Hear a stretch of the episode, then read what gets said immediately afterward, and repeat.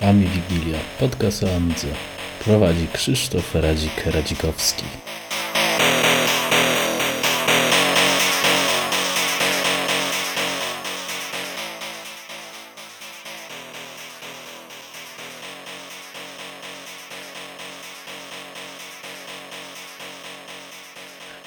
Witam wszystkich w odcinku ósmym Ami Wigilii. Dzisiejszym odcinkiem, e, w dzisiejszym odcinku gościem jest e, Kraszan, czyli jeden z lepszych programistów e, w Polsce lub na świecie. Witam Cię Grzegorz. Cześć, witam Cię również i witam naszych przyszłych słuchaczy.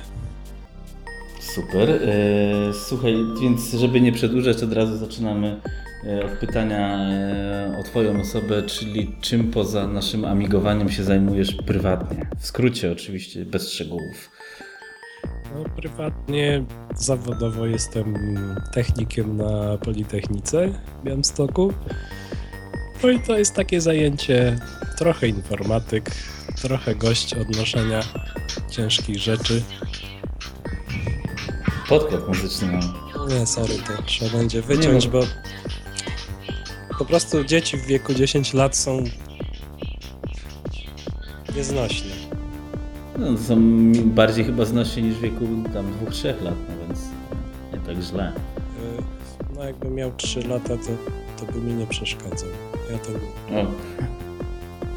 Okej, czyli poza, poza Politechniką masz jeszcze dzieci na, na, do, do, do, do, do, do tego wszystkiego, więc y, rozumiem, że czasowo, jak każdy z nas, nie, nie, no jesteś zarobiony, można powiedzieć. No tak, to po prostu jest pewien taki etap w życiu każdego mężczyzny, że ma dość niewiele czasu na powiedzmy zainteresowania. No ale tak to już po prostu jest. No tak, trzeba jakoś to em, e, robić sensownie. Sam chyba teraz siedzisz w pracy, ja też jestem w pracy i nagrywamy to przez, przez ten, przez cudowny internet, więc... No nie no, akurat jestem w domu. A, to fajnie. Yy, piąty tydzień chorobowego. No to ładne, to, to, to, to, znaczy nie, no, Oj, czy ładnie, nie sorry, piąty dzień oczywiście. A, było to już trochę lepiej, ale już dobrze jest raczej, jak słychać. No jest, Chyba. jest nieźle, jest nieźle. Myślę, że od poniedziałku już pracodawca znowu będzie niezadowolony. No to dobrze, słuchaj, y, wobec tego, e, żeby przejść z tematów chorobowych na tematy e, bardziej amigowe, zapytam się tak standardowo, kiedy zacząłeś mieć kontakt z komputerem jakimkolwiek? Czy to była Amiga, a później jaka to była pierwsza Amiga, druga i tak dalej?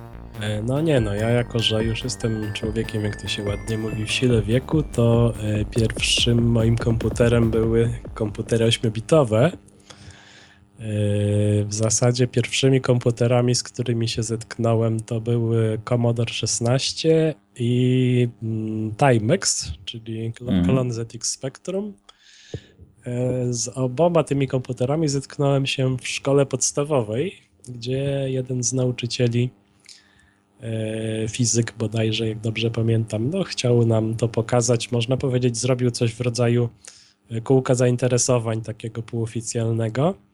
I to były jego prywatne komputery, na których po prostu pozwalał nam coś tam robić, pokazywał co można.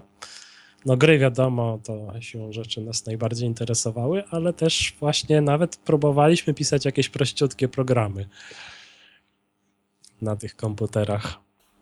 Czy dlatego masz taką, dlatego może jesteś tak dobrym programistą, bo masz duże doświadczenie od małego, można No, powiedzieć. coś, coś w tym jest, coś w tym jest. Później z kolei e, zetknąłem się z e, 8-bitowym Atari. Taki komputer e, dostał mój brat cioteczny w prezencie. E, I też no, grało się oczywiście, grało, ale też no, próbowałem powiedzmy zaimponować troszeczkę e, zgromadzonym umiejętnościami programistycznymi. No coś tam zawsze mm, po prostu może bardziej, może nie tyle byli zdziwieni tym, co potrafię, co byli zdziwieni tym, że ten komputer oprócz grania ma jeszcze jakieś zastosowanie. No tak, to jest tak. To, no, większość się skończyło na grach. Eee, a kiedy była ta pierwsza Amiga?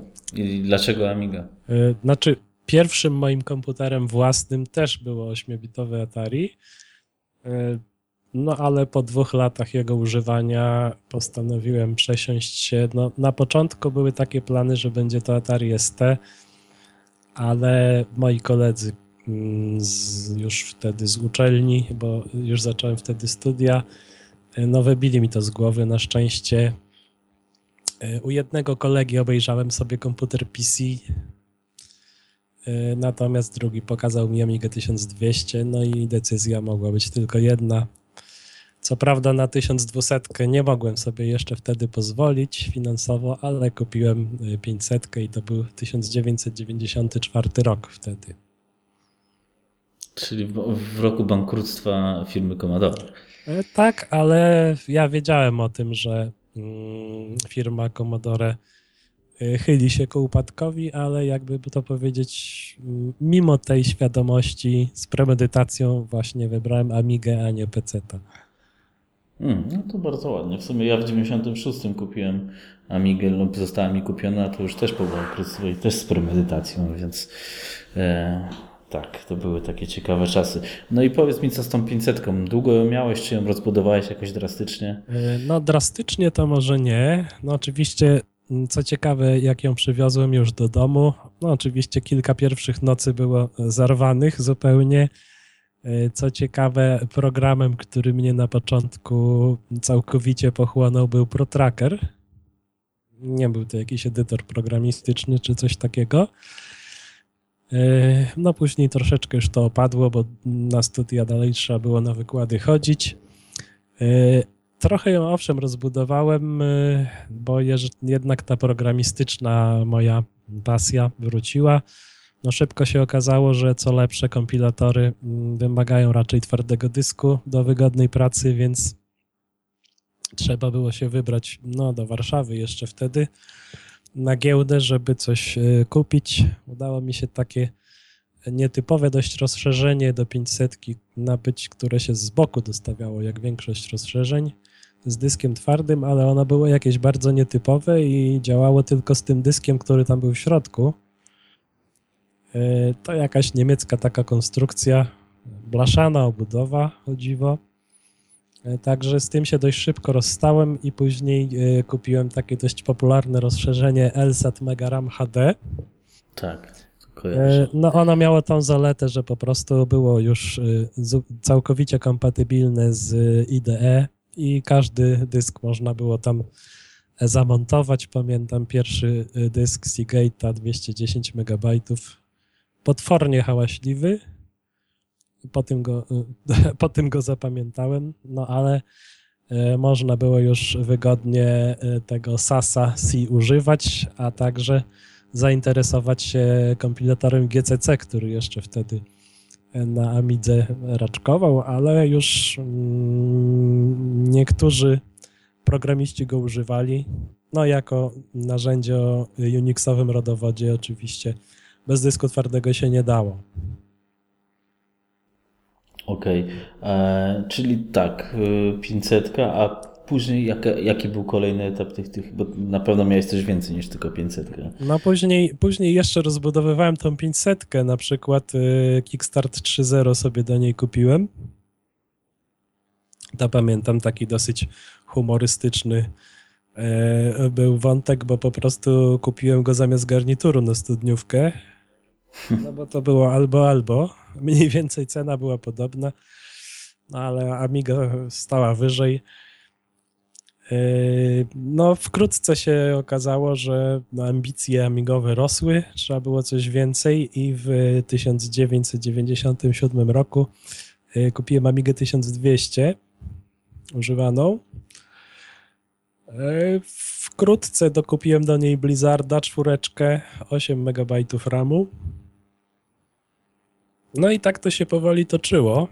Mm, później też zmieniłem tego Blizzarda na Apollo 1240. No, Niesłynne w sumie. Tak, tak? noweczka, noweczka kupiona w Elboxie. E, przy czym, e, co ciekawe, mm, dwa razy była wymieniana na gwarancji. Dopiero trzeci egzemplarz poszedł. No chyba chodziło o wersję płyty głównej. Yy, Bo wiadomo, że to tak było, że różne, różne czasami niektóre modele kart turbo nie z każdą wersją płyty głównej Amigi chciały, yy, chciały współpracować. A Apollo było dość kapryśne, tak czy siak, samo w sobie chyba, więc... No ale trzeba przyznać Elboxowi, że stanął na wysokości zadania. No i trzecia karta, jaką dostałem, już pracowała bardzo stabilnie i nie było, nie było z nią żadnych problemów. Eee, a ty później miałeś chyba Amigę 4000, czy mi się wydaje? Tak, tak, miałem 4000. y, To było wtedy, kiedy zacząłem pracować nad Prometeuszem. Mm, Także e, kupiłem wtedy Amigę 4000, no i można powiedzieć, że w nią chyba zainwestowałem najwięcej, e, bo no w pewnym momencie można powiedzieć, że to był tak zwany max wypas, jaki się wtedy dało zrobić, E, pomijając powiedzmy jakieś specjalizowane karty wideo, które akurat nie były mi potrzebne. No ale miałem tam Cyberstorma PPC z 60 i z najszybszą 604. Eee, miałem tam też e, kontroler SCSI z dyskiem ultrawide. No i miałem też później Prometeusza oczywiście z kartą voodoo, z sieciówką. I to w sumie działało całkiem znośnie, zakładam. bo Ta Eee. 4000 raczej stabilniejsza z założenia niż jest Tak, 1200. jednak no właściwie to w tej chwili miałem, wtedy miałem najszyb, najszybszą kartę turbo, jaką dało się do niej włożyć. E, Do tego 128 MB pamięci, co wtedy też było no dość sporą ilością. Zresztą jak na Amigę klasyczną to nadal jest ilość e, wzbudzająca pewien respekt. Mm, Także no fajny był to sprzęt. Co prawda już wtedy pozostawał trochę w tyle za najnowszymi PC-tami, ale mnie to jakoś specjalnie nie interesowało, szczerze przyznam. Okej, słuchaj, tu bym się wplótł z pytaniami od słuchaczy a propos tego Prometeusza, czyli od pytania od e, Wojo. Zadał w temacie właśnie Twoich projektów sprzętowych. E, możesz, pamiętam właśnie, że na Amiga Meeting prezentowałeś sl- sloty PCI. E, Możesz ogólnie powiedzieć, e, co Cię tknęło na, na jakiś rozwój takiego sprzętu dla Amigi? No, tknęły mnie rozmowy z amigowcami, którzy się właśnie zastanawiali, że jak to jest, że na PC półki się uginają od tych tanich kart i dobrych, a no na Amigę wiadomo, karty były dedykowane, były drogie, w Polsce też nie zawsze łatwo dostępne. No i tak zacząłem się trochę interesować, jak to jest od strony elektronicznej i informatycznej zrobione. No i okazało się, że to PCI, no to nie jest taki diabeł straszny, jak go malują. I że przynajmniej teoretycznie powinno się dać takie PCI do Amigi podłączyć i tych kart używać. Mhm, czyli, czyli, ale to za- zakładam, że takie łatwe zadanie nie było, bo byłeś chyba pionierem w tamtych czasach. To jeszcze wte- wtedy nikt nie wypuścił żadnego PCI albo nie pracował nad nim. Tak, zgadza się i tutaj też trzeba przyznać, o czym zresztą napisałem w takim artykule na ten temat, który jest na mojej stronie internetowej, że e, Przepraszam, możesz podać adres od razu, żeby... Mm, Znaczy w tej chwili to nawet nie wiem na której z tych stron jest, bo ja mam dwie strony internetowe. Jedna jest generalnie po angielsku, druga jest po polsku i one nie są jeszcze ze sobą zsynchronizowane niestety. Okej, to zrobimy to tak, że później mi podeślesz te dwa adresy, a ja umieszczę to e, w opisie odcinka ja- na blogu. Przyznam ci się szczerze, że w tej chwili to ja nawet nie wiem na której stronie jest ten artykuł z tych dwóch.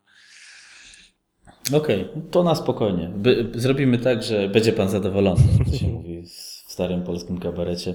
Słuchaj, no to kontynuując a propos po- po- tego PCI, więc, więc byłeś, wydaje mi się, mi przynajmniej tak, Alszan, to potwierdziłeś pionierem i dopiero em, chyba ty, te twoje projekty były jakąś inspiracją dla firmy na przykład Elbox, e, żeby wypuścić mediatora, bo No bo gdyby prawdopodobnie nie twoja praca, to nie wiem, czy byśmy PCI ujrzeli w końcu na Amidze. To znaczy inspiracją to może troszkę za dużo powiedziane, na pewno jakimś impulsem, bo no, po prostu może ci, którzy wtedy nawet byli bardziej profesjonalni niż ja, no, zakładali po prostu, że nie da się tego zrobić. Tutaj jakiś człowiek wyskoczył właśnie z pomysłem i zaczął jakieś płytki pokazywać, nie działające co prawda. Więc może uznali, że jednak warto się przyjrzeć temu problemowi. Projektami PCI no umarł, bo umrzeć musiał w zasadzie, częściowo ze względu na to, że był dość naiwny w swoich pomysłach, założeniach elektronicznych. E, no i też e, stanęła przede mną bariera finansowa, bo mm, zwłaszcza sprzęt pomiarowy, który jest niezbędny do takich projektów, no jest drogi, a wtedy był jeszcze droższy. Także e, zdałem sobie sprawę, że po prostu sam sobie nie poradzę z tym projektem, no i projekt przeszedł w stan spoczynku, że tak powiem. I pojawił się Prometeusz. Znaczy tak, Prometeusz pojawił się w momencie, kiedy po prostu znalazł się inwestor, który e, uznał, że warto zainwestować we mnie, powiedzmy, i, w sam pomysł. E, no i znalazły się pieniądze na, na, na badania i rozwój, jak to się mówi teraz. E, znalazł się sprzęt, czy znalazł się, po prostu wypożyczyliśmy sprzęt pomiarowy od firmy, która się tym zajmuje, no i zaczęliśmy pracować. Mhm. Czyli y, mo, mo, tak abstrahując teraz, można powiedzieć, że bez pieniędzy w tamtych czasach a, a nie dałoby się tego zrobić, a w obecnych czasach, gdzie nasze środowisko jest bardzo małe, zasada jest prawdopodobnie taka sama. Znaczy tak, może po prostu to też zależy od y, y, sytuacji konstruktora, powiedzmy, prawda? Bo gdybym na przykład w tej chwili chciał coś skonstruować, no to mógłbym liczyć na sprzęt, który ma moja uczelnia, czyli moje miejsce pracy. No wtedy jako student teoretycznie też mogłem, ale wiadomo, że student no, ma mniejsze możliwości w tym zakresie. No i teraz ogólnie jednak ten sprzęt też jest e, tańszy, bo taka technologia jak PCI, no to w tej chwili już jest uznawana za technologię doskonale opanowaną i e, w zasadzie nie stwarzającą żadnych trudności. Teraz sprzęt o parametrach, jakie są potrzebne do pracy z PCI-em, to można powiedzieć, to jest sprzęt, który leży już na dolnej półce. Hmm, można go kupić tak jak Putin kupuje granaty w każdym sklepie. Tak, z tym, że w tej chwili to faktycznie można go kupić w każdym sklepie, oczywiście z tej branży. No oczywiście, tak, tak. Jak sklep z granatami, tak samo sklep ze sprzętem. E, słuchaj, e, a, a kontynuuję ten wątek sprzętowy, bo właśnie było to pytanie połączone a propos Digibostera. Jesteś autorem, ja nie jestem muzykiem, więc, e, więc nie znam się na tym programie, ale z tego co wiem ma bardzo dobre opinie. Powstaje pytanie, czy jest możliwość wypuszczenia do tego jakiejś karty dźwiękowej, czy mógłby się temu, temu, temu zadaniu podjąć, albo czy to w ogóle ma sens, czy nie lepiej to zrzucić na przykład na firmę Aeon, która rzekomo robi te karty teraz dla klasycznej Amigi. Znaczy wiesz, ja nie wiem, y, czy jest jakaś taka potrzeba, żeby pod ten program robić jakąś dźwiękówkę określoną, prawda? No bo on działać będzie z każdą kartą dźwiękową, która będzie miała sterownik do AHI.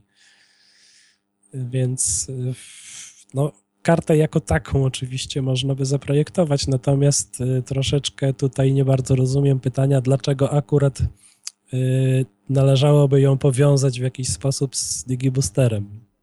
Hmm, czy to wiesz co, no, też w sumie nie wiem do końca może o co chodziło, ale no to jest jakiś bundle w tym momencie, a, ale ja może może pozostawmy to w sferze domyśleń, domyślania się, a powiedz mi, mm, z racji, że jesteś sprzętowcem też, y, czy jest, bo kiedyś pamiętam w latach 90. była jakaś taka karta e, graficzna na Amigę albo prototyp, czy coś, którą można było podłączyć nie używając slotów Zoro. To Pixel chyba 64 się nazywało. Nie wiem, czy kojarzysz. I ja chodzi, chciałbym się o to zapytać, czy jest coś takiego możliwe, żeby zrobić taką kartę na przykład dla Amigi 1200? Znaczy ja dokładnie nie pamiętam w jaki sposób była podłączona do Amigi karta Pixel 64, no ale oczywiście no możliwości jest kilka, bo w zasadzie taką kartę graficzną pełnokrwistą no można by zapiąć jakoś na procesor, e, tak żeby miała dostęp do, do, do pamięci. E, z tym, że no najlepiej by było, gdyby miała dostęp do, do fastu, czyli gdzieś coś kombinować na karcie turbo, a to już jest powiedzmy niestandardowe, bo przecież procesory bywają różne i w różnych obudowach, więc E, no takie metody wpinania karty bezpośrednio z szynę, w szynę y, procesora no stosują konstruktorzy w komputerach 8-bitowych. Na przykład, o ile dobrze pamiętam, to karta VBXE jest taka graficzna karta do małego Atari ona jest właśnie w ten sposób podpięta, no ale tam mamy jeden rodzaj sprzętu, po prostu jeden model praktycznie, prawda? Gdzie wszystko jest tak samo. Więc... Czyli Mm, okej. Okay. Czyli teoretycznie jest to możliwe, jeśli na przykład by e, Jens, ten słynny Jens, zaprojektował swoją kartę jakąś tam ACA od razu z kartą graficzną. A to jak najbardziej, tak. I to byłoby rozwiązanie, mogłoby być rozwiązaniem bardzo wydajnym. Mhm. Czy na zasadzie coś takiego, jak mieliśmy e, w Blizzardzie PowerPC z dokładanym Bevision. Mniej więcej o to chodzi. Tak, tak. Z tym, że no to siłą rzeczy zmierza do, do tego kierunku żartobliwie określanego, że Amiga 1200 staje się w tym momencie klawiaturą do, do karty turbo i właściwie cały komputer jest de facto w tej karcie, a nie w Amidze. No fakt i dlatego się teraz zapytam, powiedz mi twoja historia przejścia z Amigi 4000, mm, bo ją sprzedałeś i, i, i, i przeszedłeś na powiedzmy te amigowe rozwiązania NG. Yy, możesz powiedzieć, co cię do tego natknęło i, i w ogóle dlaczego się zająłeś na przykład MorphOS-em, a nie, nie wiem, AROS-em czy OS4 i tak dalej? Yy, no przede wszystkim myślę, że natknęła natchnęła mnie do tego firma Genezi, czy Genezi, nie wiem jakby to należało wymawiać. Jest, w Polsce jesteśmy, może być Genezi. Mhm. Jeszcze ona wcześniej się nazywała Tendic France, a, bo miała siedzibę we Francji. No, po prostu zaproponowali mi współpracę przy Morfosie, wspartą powiedzmy odpowiednią dawką waluty. E, no i przystałem na ten pomysł i przez, można powiedzieć, mniej więcej rok byłem no, programistą wynajętym przez y, Genezi y, do, do współtworzenia Morfosa. Czyli jak to ktoś kiedyś y, o tyleż y, zabawnie, co złośliwie skomentował, byłem płatnym pachołkiem, zdrajcą, jak to szło? No krążyło Ale, takie powiedzonko. Wiesz, no, no, no, z czegoś trzeba żyć. No to, to, to podejrzewam, że w dzisiejszych czasach też jest pożądany y, dowolna amigowa firma, czy tam, czy nie amigowa firma, czy, bo Morpho, Morpho Steam to nie jest firma, ale jakby każdy, jakby Morpho Steam czy, czy, czy Hyperion y, miały kasę, żeby wynajmować programistów, szybciej by to się wszystko rozwinało. Tak no na wydaje. pewno teraz myślę, że E, wielu ludzi widzi to inaczej, ale kiedyś, no przypomniałem sobie dokładnie, to brzmiało e, płatny zdrajca pachołek genezji. Ja traktowałem to częściowo w kategoriach humorystycznych, a częściowo wręcz jako komplement. E, no, były to te czasy, kiedy walki między, nazwijmy to, niebieskimi a czerwonymi były ostre i, jak to się mówi, wirtualna krew lała się na polach bitew forumowych także no tak, tak to wszyscy byliśmy młodsi, trochę więcej tego testosteronu mieliśmy też w sobie. E, a powiedz mi, czy e, tak się z ciekawości zapytam, czy, czy w tamtych czasach też tego, to nie wynikało z tego, że było też o, o co walczyć? Ten rynek był chyba jednak większy jeszcze i Dlatego też może ludzie się tak powiedzmy bardziej żarli, no bo tak. teraz nas została garstka. Nie? Na pewno po prostu były, zastępy były bardziej liczne, a wiadomo, że w licznym zastępie zawsze łatwiej znaleźć jakieś ogniska zapalne, jakieś osoby, które szczególnie na przykład y, lubią tworzyć konflikty forumowe. No teraz się to wszystko tak wygasiło trochę. No, z, można by to podsumować żartobliwie, że z wiekiem wszyscy mądrzejemy. No tak, no niby tak jest, albo po prostu się starzejemy, to też ta druga punkt, punkt widzenia. Doświadczenie się zbiera, o to chodzi. Słuchaj, wobec tego, czyli de facto ten, tego Morfoesa wybrałeś bardziej powiedzmy z punktu widzenia zawodowego, a nie z jakiegoś tam nadzwyczajnego przekonania? Y, można w zasadzie powiedzieć, że z jednej strony tak, z drugiej też strony mm, był taki fakt, że ja zanim e, rozpocząłem współpracę z Genezi, byłem e, beta testerem systemu Amiga S4. E, jeszcze za czasów, kiedy powstawały mm, tak jakby bloki tego systemu, które działały na procesorze 6.8K na Motorola i testowałem to na tej swojej Amidze 4000 Mm, także, no i powiedzmy, mm, pewne pomysły co do rozwoju systemu, jakie przedstawiałem w dyskusji, e, no nie spodobały się, mm, że tak powiem, głównodowodzącym, co z kolei też być może nieco zbyt emocjonalnie nie spodobało się mi. No i tak stwierdziłem, że to ja w takim razie nie będę beta testerem i podziękowałem za uwagę, więc e, no być może na zasadzie właśnie takiego neofity, który został z jednego środowiska odrzucony, poszedłem w drugą stronę, no plus do tego argument y, finansowy, którego nie należy bagatelizować. No i tak to się złożyło. Okej. Okay.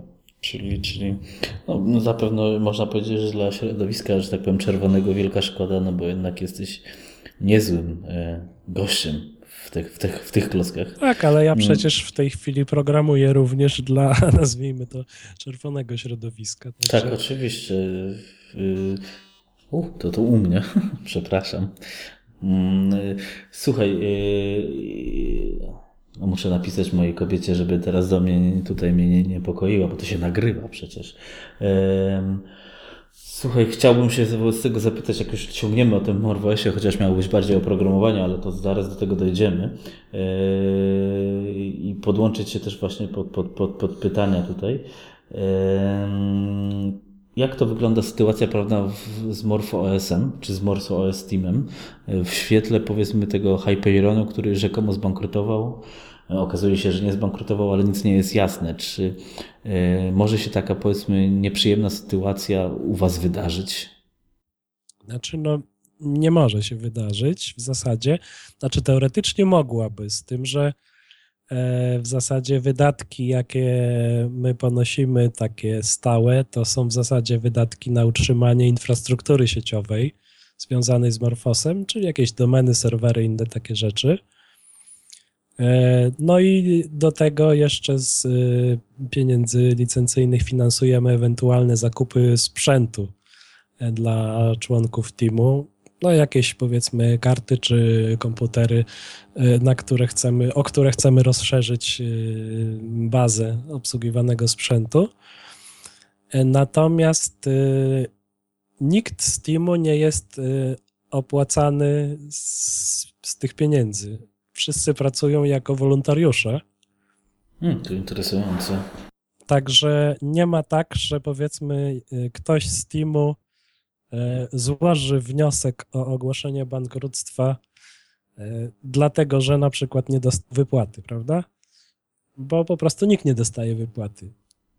Okej, okay, a, a kto posiada prawo, bo to jest, wasz system jest zamkniętym oprogramowaniem, więc ktoś, y, kto jest właścicielem licencji w tym momencie, że tak powiem? E, to znaczy dokładnie samej, jeżeli chodzi o znaki towarowe, mm. to ja dokładnie nawet nie wiem. E, być może jest to Ralf Schmidt, czyli osoba, która właściwie można powiedzieć jest ojcem Morfosa, ale papierów nie widziałem, powiem tak. Natomiast jeżeli chodzi o kody źródłowe, to jest najczęściej tak, że każdy autor jest właścicielem swojej części. Okay. Co oczywiście Jasne.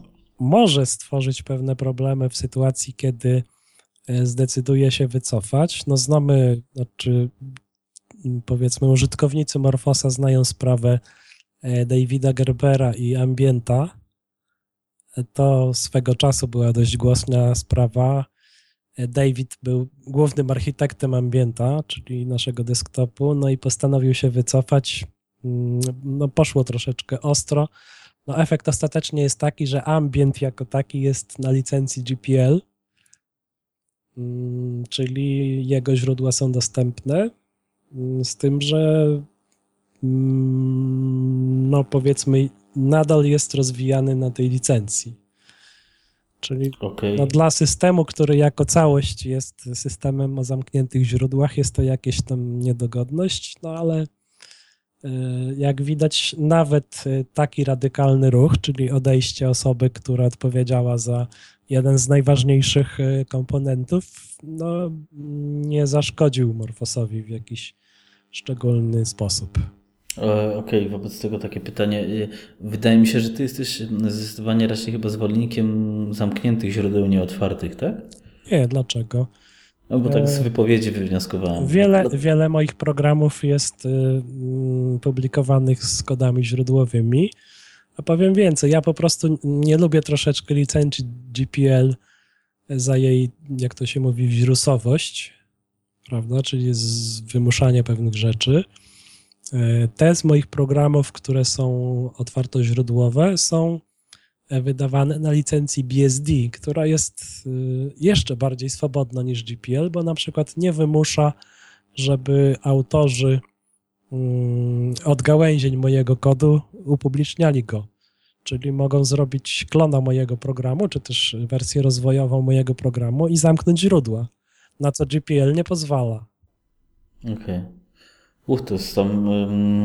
To teraz pójdę może y, w tym, w tym temacie, żeby tak grubo w szczegóły nie wchodzić, ale y, ja się też wypowiadałem na, for, na forum czy w komentarzach PP a propos tego nieszczęsnego mój, co ta wojna wybuchła za Mikitem.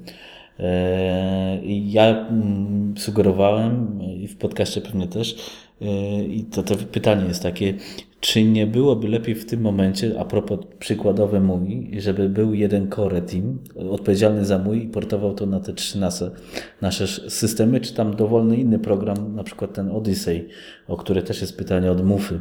Eee, jak ty to widzisz i czy to ma w ogóle sens? Bo też jest na przykład często niektóre osoby się wypowiadają, że MorphOS tylko może na tym stracić. No, ja tego trochę nie kupuję. Jakie jest twoje zdanie w tej kwestii?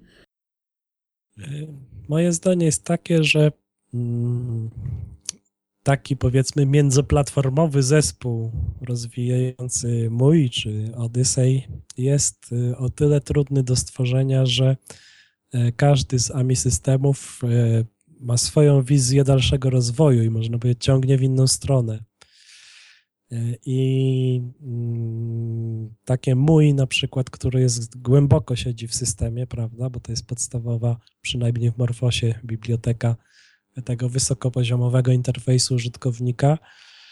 Mm, no, jeżeli sam system pod tą biblioteką ciągnie w różną stronę, to siłą rzeczy, no albo to by się musiało skończyć tym, że znaczne części kodu mój byłyby coraz bardziej różne dla Morfosa i Amiga S4 albo jakimiś kłótniami w zespole, także nie wiem, czy to jest dobry pomysł.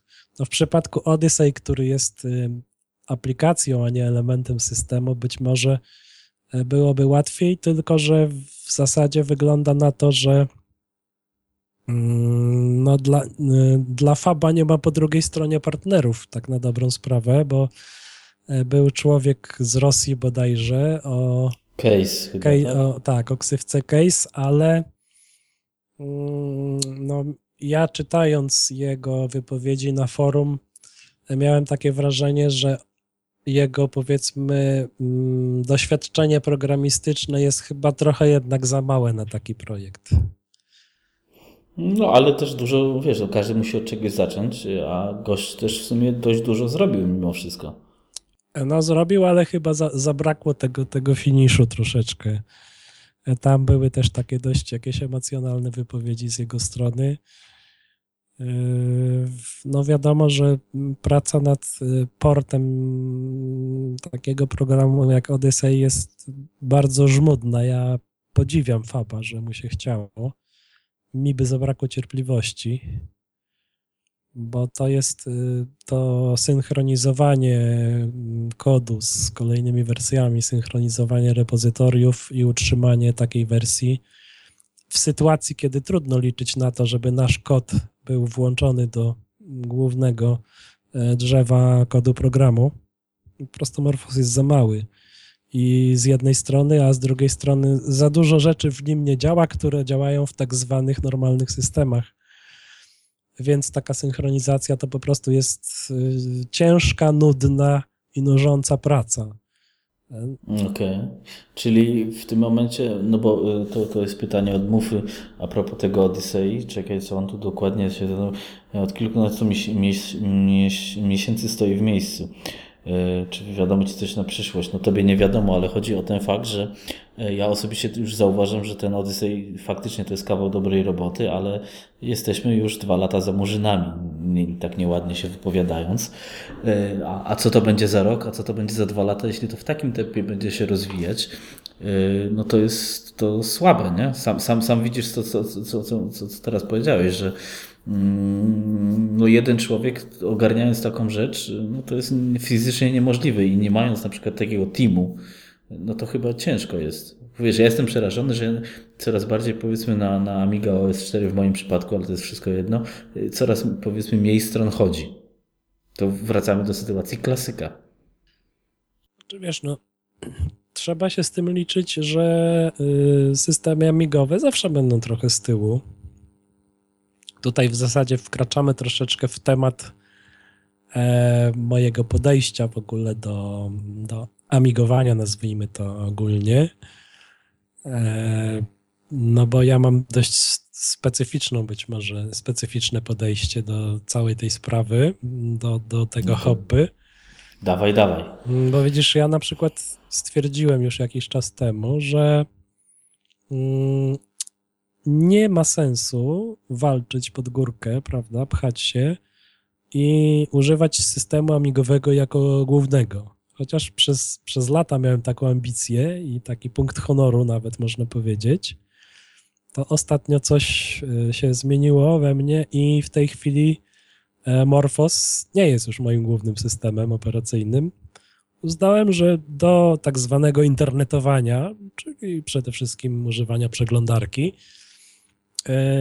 zamiast się szarpać, to po prostu ja zmuszając się do używania Morfosa do tego, tracę czas, który mógłbym poświęcić na programowanie. E, no to fakt. Czyli w tym momencie po prostu za 500 zł kupiłem sobie małego laptopka z Linuxem, z którego w tej chwili z tobą rozmawiam. E, no właśnie zarzuciłem na, nie, na niego tego Linuxa, również Windowsa, żeby sobie trochę pograć czasem. I z reguły pracuję z dwoma komputerami. Po prostu, jeżeli na Morfosie coś programuję, to ten drugi laptopek sobie stoi z boku. To takie maleństwo 12-calowe i służy mi jako centrum komunikacji ze światem, prawda? Więc w tym momencie przyznam, że ja Odyssey w zasadzie nie używam już od prawie roku. W ogóle. Okej, okay, no to jest jakiś tam punkt widzenia z, twojej, z Twojego punktu widzenia dość słuszny, ale z punktu widzenia użytkownika, no bo jeśli chcemy zyskać jakichś użytkowników, nie tylko do przesuwania ikonek, no to powinniśmy mieć tam przeglądarkę. No bo bez przeglądarki sam wiesz, że to właśnie jakbyś nie miał komputera, nie? To ja Ci teraz zadam takie przewrotne pytanie. Mhm. A czy pasjonaci na przykład małego Atari coś tracą przez to, że na ich komputer nie ma współczesnej przeglądarki? Eee, i, no i, i tak i nie, bo na dwójnasób e, nie, bo to jest sprzęt stricte retro, retro, ale teraz z drugiej strony patrząc, powiedzmy ambicją systemu MorphOS, czy, czy Amiga OS, czy Arosa, w wersji NG, no to jest po prostu, że to jest następca naszych wysłużonych Amig, y, na którym da się więcej zrobić i który ma być niby normalnym systemem w jakiejś tam formie. No ja się mm, częściowo zgadzam z Twoją wypowiedzią, y, jeżeli chodzi o następcę, ale jeżeli mówimy o tym, że ma być, y, tak jak to ująłeś, normalnym systemem, Znaczy wiadomo, o co tutaj chodzi, prawda? Czyli systemem o użyteczności porównywalnej z Windowsem, Linuxem czy OS X, to ja się z tym nie zgadzam. Uważam, że amigowe systemy nie mają żadnych szans bycia tak, na takim poziomie funkcjonalności i nawet nie ma się co szarpać, bo i tak, i tak nigdy nie będziemy w stanie wygrać z takimi grupami potężnymi programistów, jakie tworzą e, te trzy najpopularniejsze systemy operacyjne chociażby. To, to jest fakt. E, no, tak, to, to ja to sam sobie zdaję sprawę, tylko chodzi mi o tą, o tą powiedzmy e, niszę, że, że de facto potrzebuje drugiego sprzętu, żeby, nie wiem, stronę Onetu obejrzeć. To jest, wiesz, trochę przerażające, bo to, że my nie zawojujemy świata, to, to jest, nigdy nie mów nigdy, ale jest to raczej nierealne. To jest oczywiste. Nie? No nie, dlaczego? Ja na przykład posługując się pewną analogią, jestem zapalonym rowerzystą, jeżdżę rowerem po mieście, jeżdżę do pracy. Na co dzień jeżdżę, ale jeżeli ja powiedzmy do Hełmanami party, to wsiadam do pociągu, prawda? Nie myślę nawet o tym, że żeby tym rowerem przepedałować te 300 kilometrów. I podobnie jest, jest tutaj z tymi komputerami. E, na Morfosie zajmuję się hobby, ale do poruszania się po internecie o wiele lepiej nadaje się w moim przypadku komputer z Linuxem. Okej, okay, no, no, no, jasne, ma to, ma to sens. Nawet zwykły teraz tablet z marketu y, może być świetnym uzupełnieniem właśnie takich naszych systemów.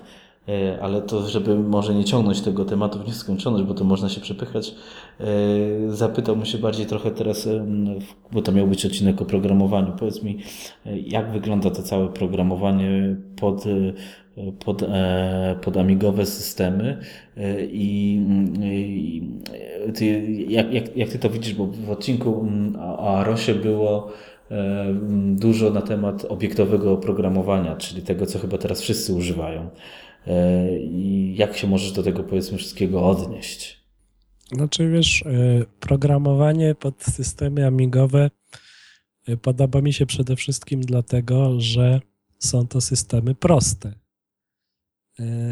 Mimo tego, że ciągle dochodzą nowe rzeczy, to jeszcze system amigowy jest i to zarówno Amiga OS4, jak i Morphos, nie mówiąc już oczywiście o systemie klasycznym, to jest system, który programista jest w stanie ogarniać w całości, co jest absolutnie niemożliwe w przypadku mm, systemów głównego nurtu, również systemów mobilnych. Tam jest po prostu tego tyle, że no, poruszamy się w jakimś wycinku, który nam łaskawie e, autorzy systemu udostępnili i wskazali, że to właśnie tak i tu powinno się robić.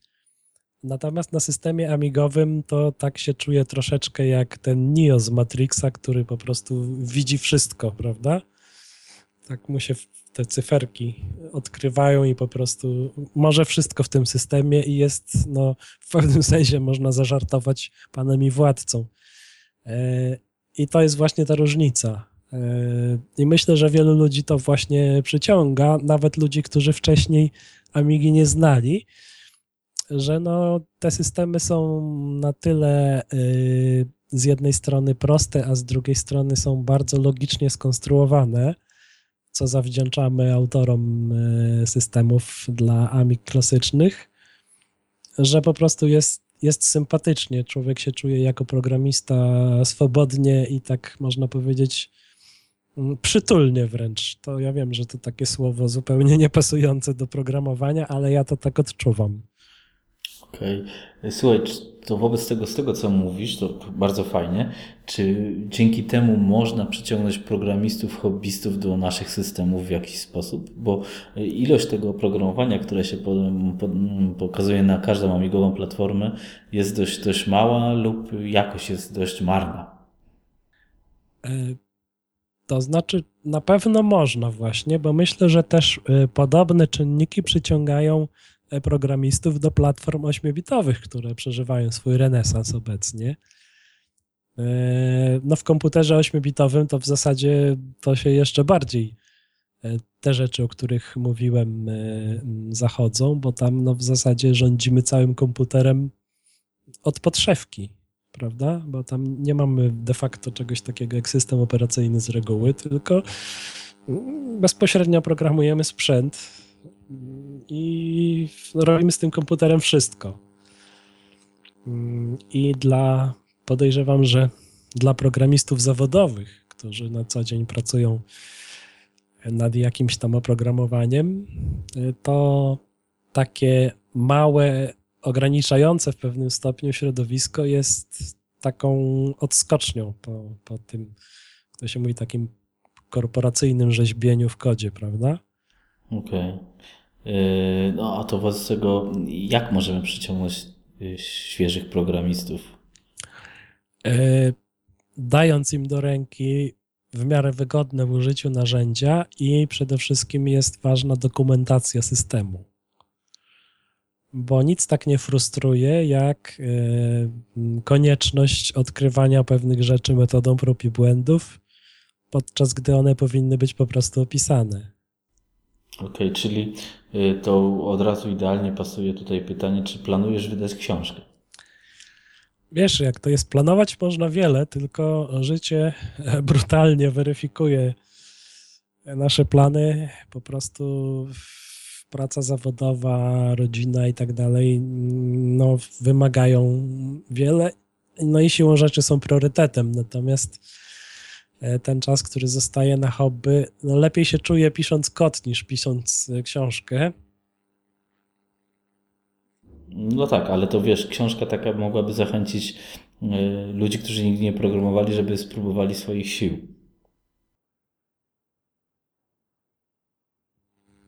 To takie chwile ciszy czasami. No właśnie. Po prostu na, na mikserze wyciąłem swój kaszel. Aha, okej. Okay. Ale słyszałeś moje pytanie. Tak, tak, cały czas A, cię okay. odbieram. E, no na pewno mam takie, mm, taką jakby to powiedzieć, no może pokusę, to nie chodzi o pokusę, tylko czuję taką potrzebę, żeby trochę tej wiedzy swojej utrwalić i przekazać innym.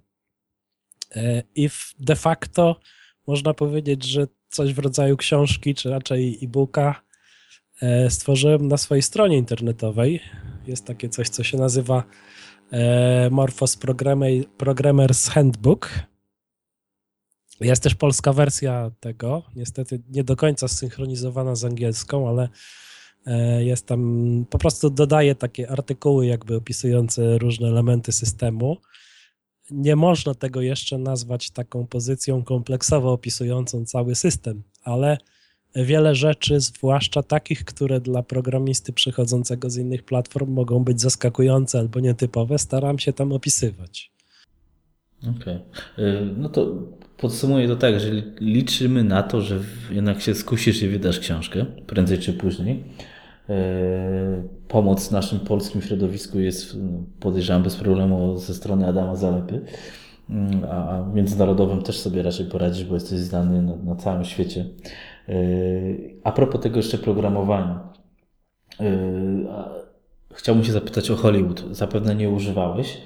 E, no bo ty jesteś raczej rasowym programistą, a, a nie. O Hollywood jest dość mocno, dość zła opinia, e, że to jest taki, pro, no bo w tym można tworzyć jakieś programy.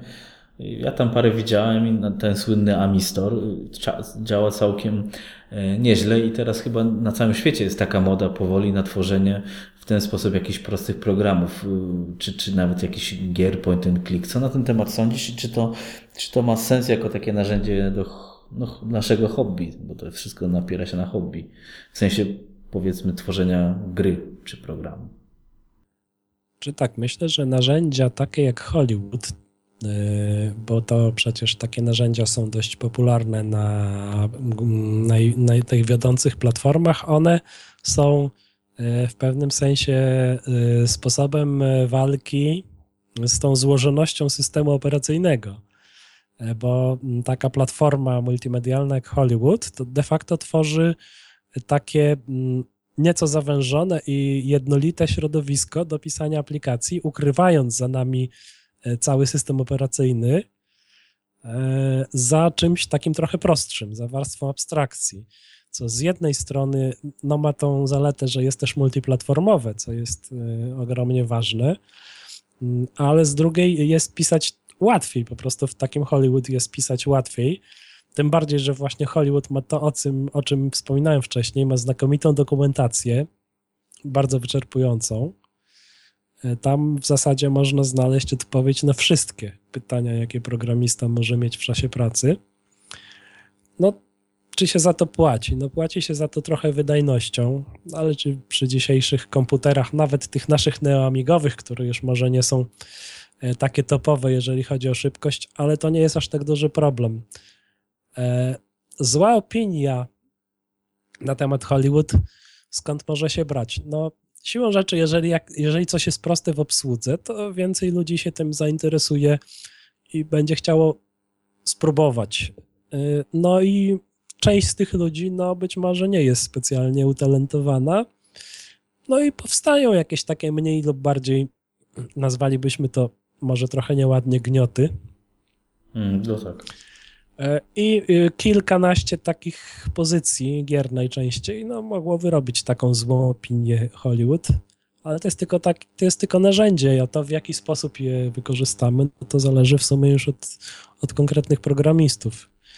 Czyli, mm, żeby już też popatrzę na licznik czasu, a obiecałem Tobie też i, i, chyba słuchaczom, że będę starał się skracać, a już mamy 50 minut.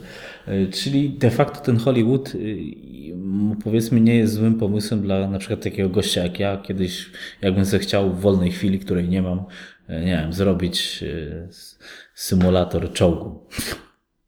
No tak, y, bo tutaj jeszcze jest znaczy, ja, można postawić takie pytanie, czy wobec tej, y, tego, że AMI systemy są jednak prostsze niż powiedzmy Windows czy Linux w programowaniu, y, czy ten Hollywood to nie jest takim ułatwiaczem posuniętym trochę za daleko w przypadku systemów amigowych, bo y, poznanie AmigaOS-u czy Morfosa jest bardziej w zasięgu, powiedzmy, programisty wchodzącego w to, niż poznanie na przykład Windowsa od podszewki, prawda?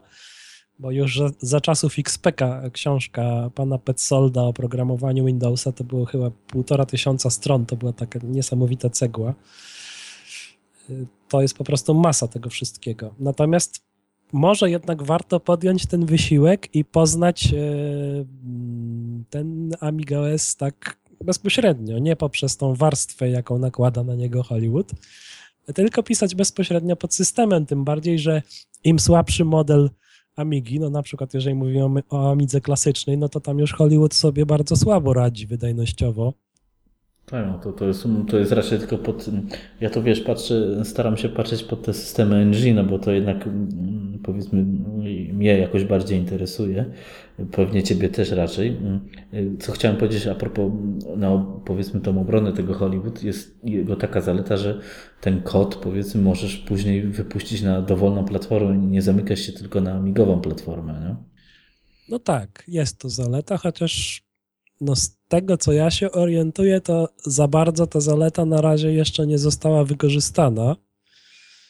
E, znaczy, na pewno została wykorzystana multiplatformowość wewnątrzamigowa, jak chociażby właśnie ten sklep internetowy, który sam też uruchamiam na Morfosie bez problemów. E, natomiast, no być może to wynika z mojej niewiedzy, ale nie wiadomo mi jakoś o takich jakichś programach, które w Hollywoodzie byłyby, zrobiłyby jakiś sukces, powiedzmy, pod Windowsem większy. Nie, nie, to, to tak, to, ale mm, jest to jakaś tam forma chyba zalety, tak czy siak. Pozwolisz, że skrócę i przeskoczę do jeszcze jednego ciekawego pytania, na którym na pewno możesz się wypowiedzieć jako dobry programista. Co sądzisz o e, portach programów z innych systemów, czyli na przykład to, co było też w odcinku o Arosie, przeglądarki. Czy to nie jest lepszym rozwiązaniem w przypadku na przykład przeglądarki, e, e, tak jak jest Qt, Qt też się ma pod MorphOS-em pojawić, a ja e, z ciekawości sprawdzałem przeglądarki pod Amiga OS 4 z Qt i one są chyba nawet w pewnych na pewnych stronach, czyli na stronach googlowskich lepiej działają niż Odyssey. Czy to nie jest w pewnym sensie dla pewnych programów oczywiście lepsza droga niż wynajdywanie koła od nowa?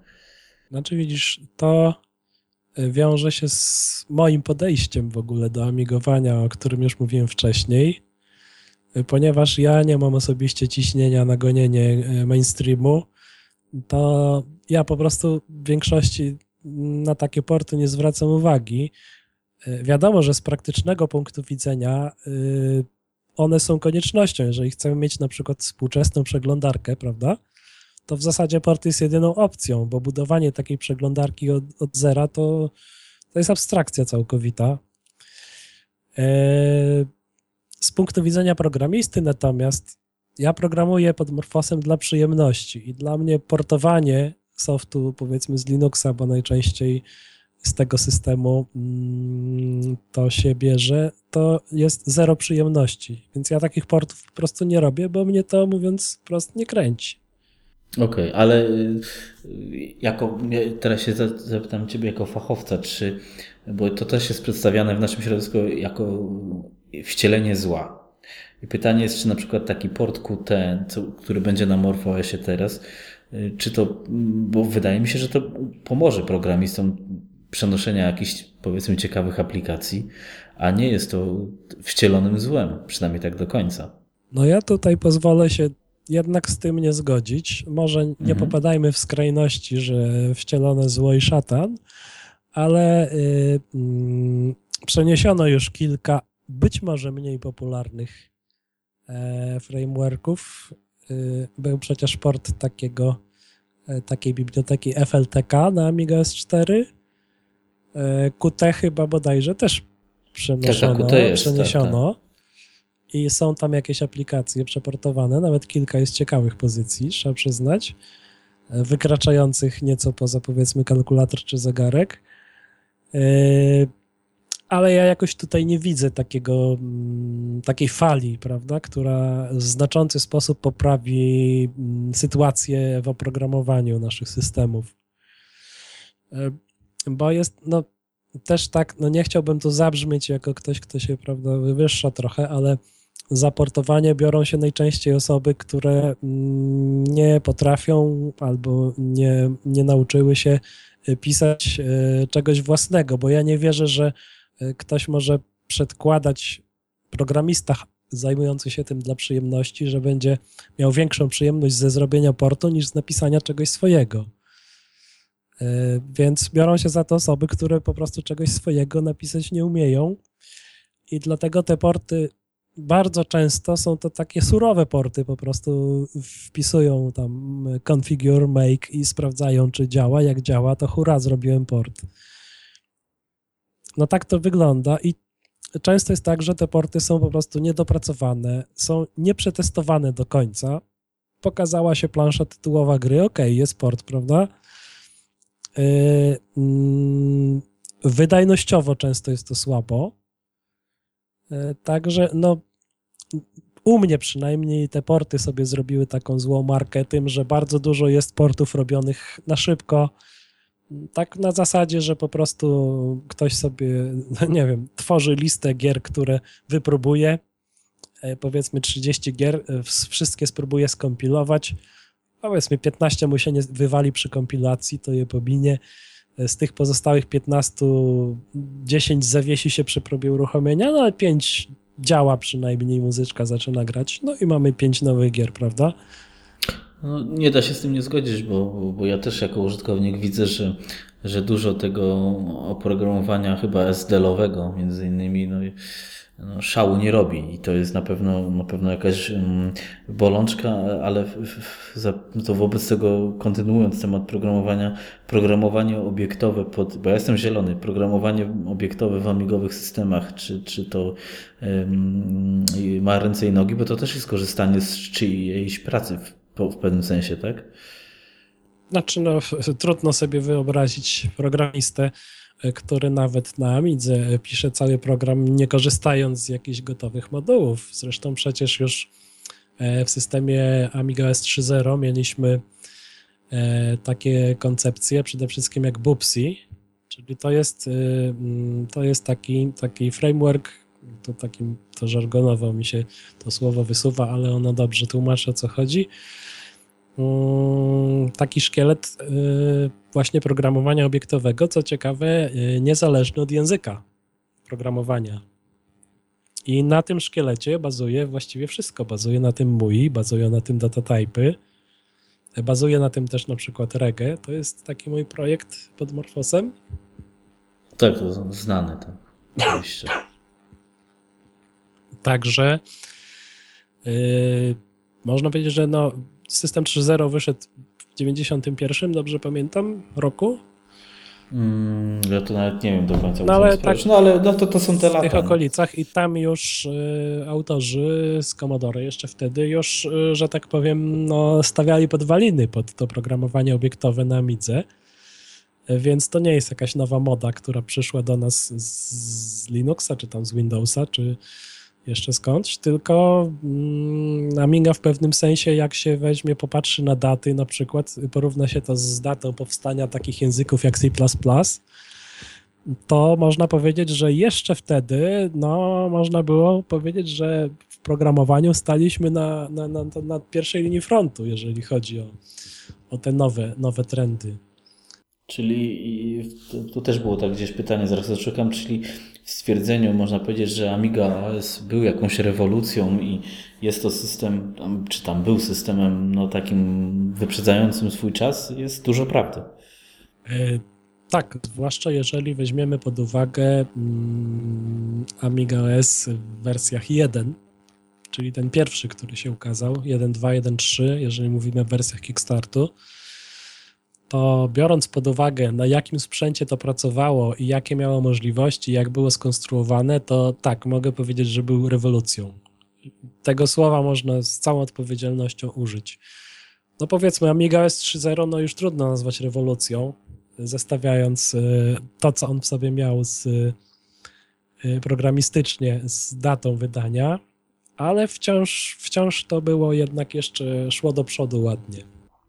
Czyli, czyli pytanie od Adama Mierzwy, yy, że właśnie wiele razy czytał, jaki to system Amigi był genialny, mm, ma to sens i, i między innymi ta łatwość programowania yy, była powiedzmy lepsza od Windowsa w tamtych czasach, tak? Coś, coś w tym rodzaju można by po, powiedzieć. Znaczy wiesz, no zacznijmy od tego, że w czasach, kiedy wyszedł Kickstart 1.3, to Windowsa jeszcze po prostu nie było. No to tak. On się tu odniósł do Windowsa 9.5, dlatego tak bardziej, wiesz, E, w tą stronę poszedłem. Znaczy wiesz, no tutaj trzeba przy, oddać Windowsowi co jego, mówiąc o tym, że na Windowsa w epoce 9.5 zaczęły powstawać bardzo dobre narzędzia programistyczne, których Amiga się nie doczekała i dopiero teraz powiedzmy pomału takie, takie e, pakiety jak Scribble na przykład, czyli edytor programisty dla Morfosa, to, to, to można powiedzieć, że one pomału zaczynają dawać podstawy tego, co, czym dysponuje programista na, na lepszych systemach. Yy, ale właśnie mm, no można powiedzieć, że narzędzia programistyczne dla Amigi troszeczkę nie nadążyły za samym systemem amigowym. I to też było przyczyną odchodzenia na przykład programistów, którzy po prostu widzieli fajne rzeczy na PC, widzieli Visuala na przykład, widzieli co to potrafi, no i tam im się to bardziej podobało, bo to faktycznie no takie rzeczy ułatwiają programowanie, co by tu dużo nie mówić. Czyli y, można powiedzieć, że przyczyną też y, upadku Amigi było nie tyle, co wszyscy y, na ogół jadą po kościach AGA, że były przestarzałe, tyle, że upadek Commodore spowodował brak rozwoju narzędzi programistycznych. To się przekładało na chęć programistyczną. No nie, ja może bym się aż tak daleko nie posuwał, y, bo wiesz, y, na temat przyczyn upadku Commodore to można encyklopedię napisać, bo co amigowiec to, to, to, to inne zdanie na ten temat. Ja bym tutaj nie chciał tego tak y, rozciągać aż na... Ale faktem jest, że no narzędzia programistyczne na Amidze no nie zrzucały z krzesła w czasach systemu, w, w czasach powiedzmy w latach 90., kiedy Windows zaczynał nabierać rozpędu, mm, no to było z tym tak sobie. No. Był SAS-C, prawda, jako ten taki podstawowy kompilator. On na pewno nie był zły, ale po prostu PC-towe narzędzia, zwłaszcza powstające zintegrowane środowiska programistyczne, były po prostu lepsze, jak to się mówi, ładniej wyglądały, można tak powiedzieć. Wiadomo, że pierwsze wrażenie się liczy, a później no później to już jest różnie, ale no to, co zaczynał pokazywać Windows dla programistów, to mogło, mogło niektórych przeciągnąć. To mógł być argument. Okej. Okay. To kontynuując wątek znowu oprogramowania, teraz się odniosę do pytania Mufy. E, pytania drugiego mm, zacytuję, przynajmniej w większości może. Czytając Twoje komentarze, choćby pod newsem o zakupie ImageFX przez Aeon, można dojść do wniosku, że wznawianie rozwoju starego oprogramowania ocenia się jednoznacznie negatywnie. Czy, no, a druga część pytania to jest to, czy wznowiłeś sam Digi Boostera i czy to też y, jest pozytywne w tym momencie, żeby już nie, nie, dokładnie nie było. A propos właśnie tego, czy uważasz, że jest sens w ogóle wznawiać, znaczy jak on wykupuje tam Aladdina i MecheFX i, i wznawiać te, te, te nasze takie killer apps powiedzmy na Amigę, E, no jak się to do tego odnosisz a propos drugiej części, czyli strzyżenia owiec za pomocą Digibostera? Znaczy widzisz, tak, ja generalnie popieram ten kierunek, tylko że jest jedna sprawa. E, co rozumiemy pod pojęciem wznawiać, prawda? Bo mm, z tego, co ja się orientuję i na co czytałem, to na razie wznowienie powiedzmy y, personal painta to polegało na tym, że poprawiono go na tyle, żeby się przestał wieszać i poprawnie działał na, na nowych Amigach. E, natomiast no ja w momencie, kiedy stanąłem przed tematem wznowienia DigiBoostera, to po prostu napisałem cały program od zera to, to jest wznowienie, jeżeli chodzi o kontynuację, nazwijmy to marki. To tak wygląda z punktu widzenia użytkownika, ale w DigiBoosterze 3 nie ma ani jednej linijki kodu z dwójki.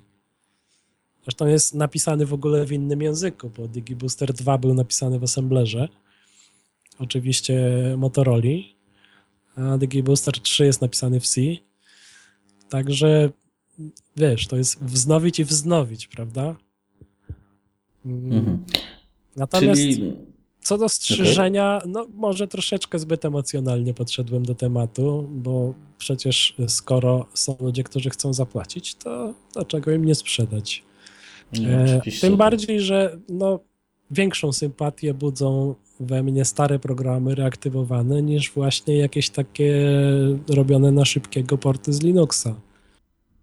Mhm. Okej, okay, czyli, y, czyli jeśli firma Aeon, zobaczymy czy da radę, stanie na wysokości zadania i, i przepisze tego chociaż image FX na, na normalne standardy, jest to raczej mm, plus, nie?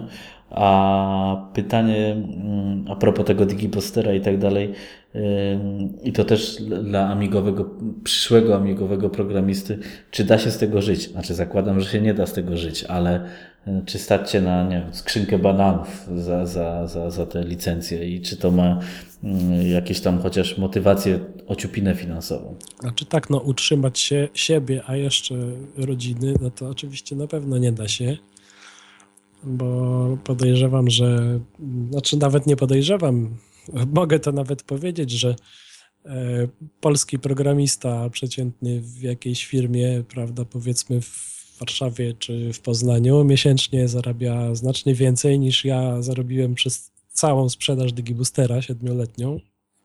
Mam na myśli nie tylko czas sprzedaży oczywiście, ale czas tworzenia tego programu.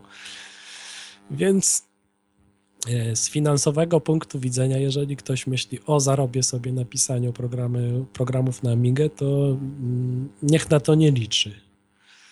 Bo jeżeli, zależy jak na to podchodzimy, no jeżeli przeliczymy to powiedzmy na, podzielimy to sobie na miesięczną wypłatę, to, to, to no, na, na, na, na piwo to może by wystarczyło, ale na sześciopak to może już nie. Mhm. Także nie są to jakieś takie pieniądze, które mogłyby tutaj wzbudzać emocje, prawda? Czyli yy, odnosząc się jeszcze do tego strzeżenia owiec przez mufę zacytowanego powiedzmy, czy tam powiedzianego, yy, ogólnie na, na, na żadnym amigowym systemie nie da się dorobić kokosów, no bo też tak mi się wydaje zresztą, bo jest nas bardzo mało użytkowników MorphOSa i Amiga OS. Najwięcej jest użytkowników klasyka oczywiście, ale no to tak czy siak jest to garstka, nie? No tak, tylko że użytkownicy klasyka w zasadzie no, nie za bardzo są chyba rynkiem na nowe programy. No chyba, że będą mm. to programy o możliwościach yy, dopasowanych do możliwości Amigi klasycznej, No chociaż UI jest tu. No, ale to wobec tego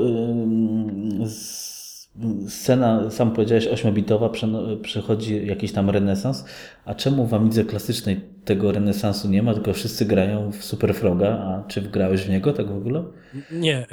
Otóż, znaczy, grałem w sensie, że odpaliłem i sobie popatrzyłem, jak to działa, ale gra mnie nie wciągnęła i. A potem chyba dyskietka padła zresztą. Okej, okay. to teraz wracając do pytania, to, co widzę na przykład na Midze klasycznej, widzę, że sprzętowo to się całkiem nieźle rozwija. Powstają nowe karty, y, nawet na forum PPA można poczytać o, o projektach. Teraz jest ten Sonet chyba, tak? Nawet y, wkładany w PCI i, i tak dalej, ale od strony programowej y, Amiga klasyczna właściwie tam się nic nie dzieje i dlaczego tak w sumie jest, skoro na innych maszynach retro to się tak chyba lepiej rozwija? A odpowiedź jest prosta moim zdaniem, mianowicie yy, wszyscy ci programiści, którzy sporo potrafili i chcieli się realizować na systemach amigowych, przeszli na neoamigi. Tak, bo każdy programista się cieszy, jak ma więcej yy, pamięci i szybszy procesor, więcej możliwości, także podejrzewam, że przygniatająca większość właśnie tych programistów, którzy zostali przy Amidze, nieskuszeni prawda, Windowsem, dużymi pieniędzmi i tak dalej, tak dalej, to oni po prostu albo zaczęli pisać na Amiga S4, albo na Morfosa, czy też ewentualnie oczywiście jeszcze nie zapominajmy o Arosie. No, dokładnie. Y, więc y, no tak, to tak w sumie tak się też układa w głowie, że to może być to, że przekleństwem Amigi klasycznej są, e, nazwijmy to Amigi NG, to się zaraz wszyscy pewnie poobrażają, ale no, ja będę to tak nazywał. Znaczy, e...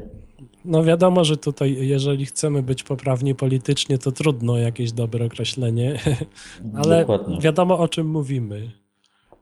Dokładnie, nie ma się co czepiać y, słówek, bo to, to, to, nie, o to nie o to chodzi.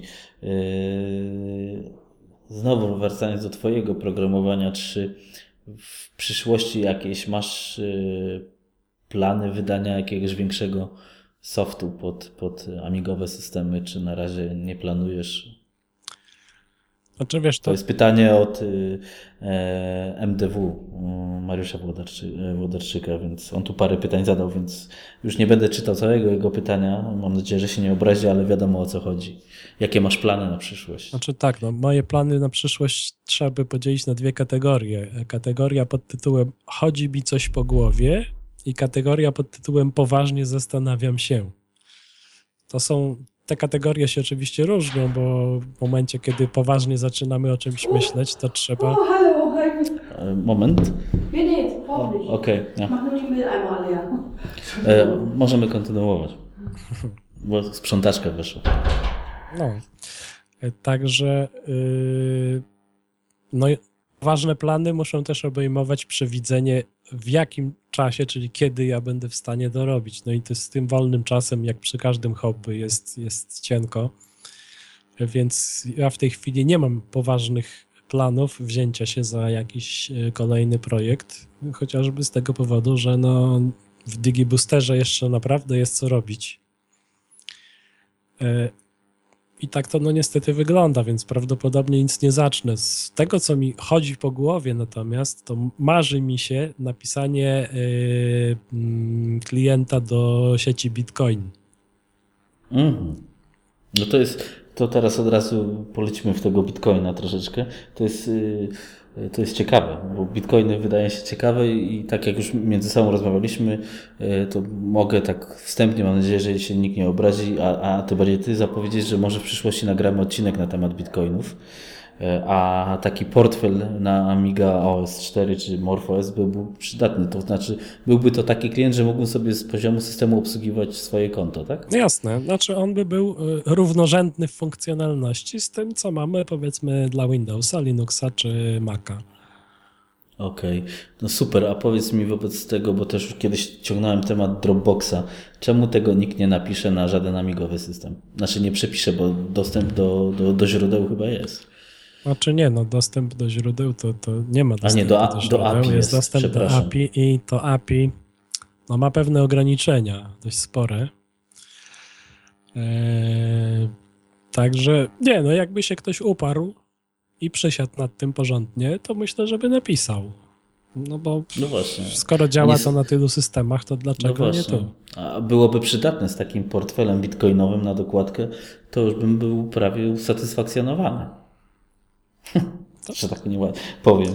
Znaczy ja się kiedyś nawet y, przyglądałem sprawie, nawet zarejestrowałem się jako deweloper w Dropboxie i miałem przydzielony swój klucz aplikacji. Nie wiem, czy teraz jeszcze to jest potrzebne, żeby korzystać z API. Kiedyś było potrzebne.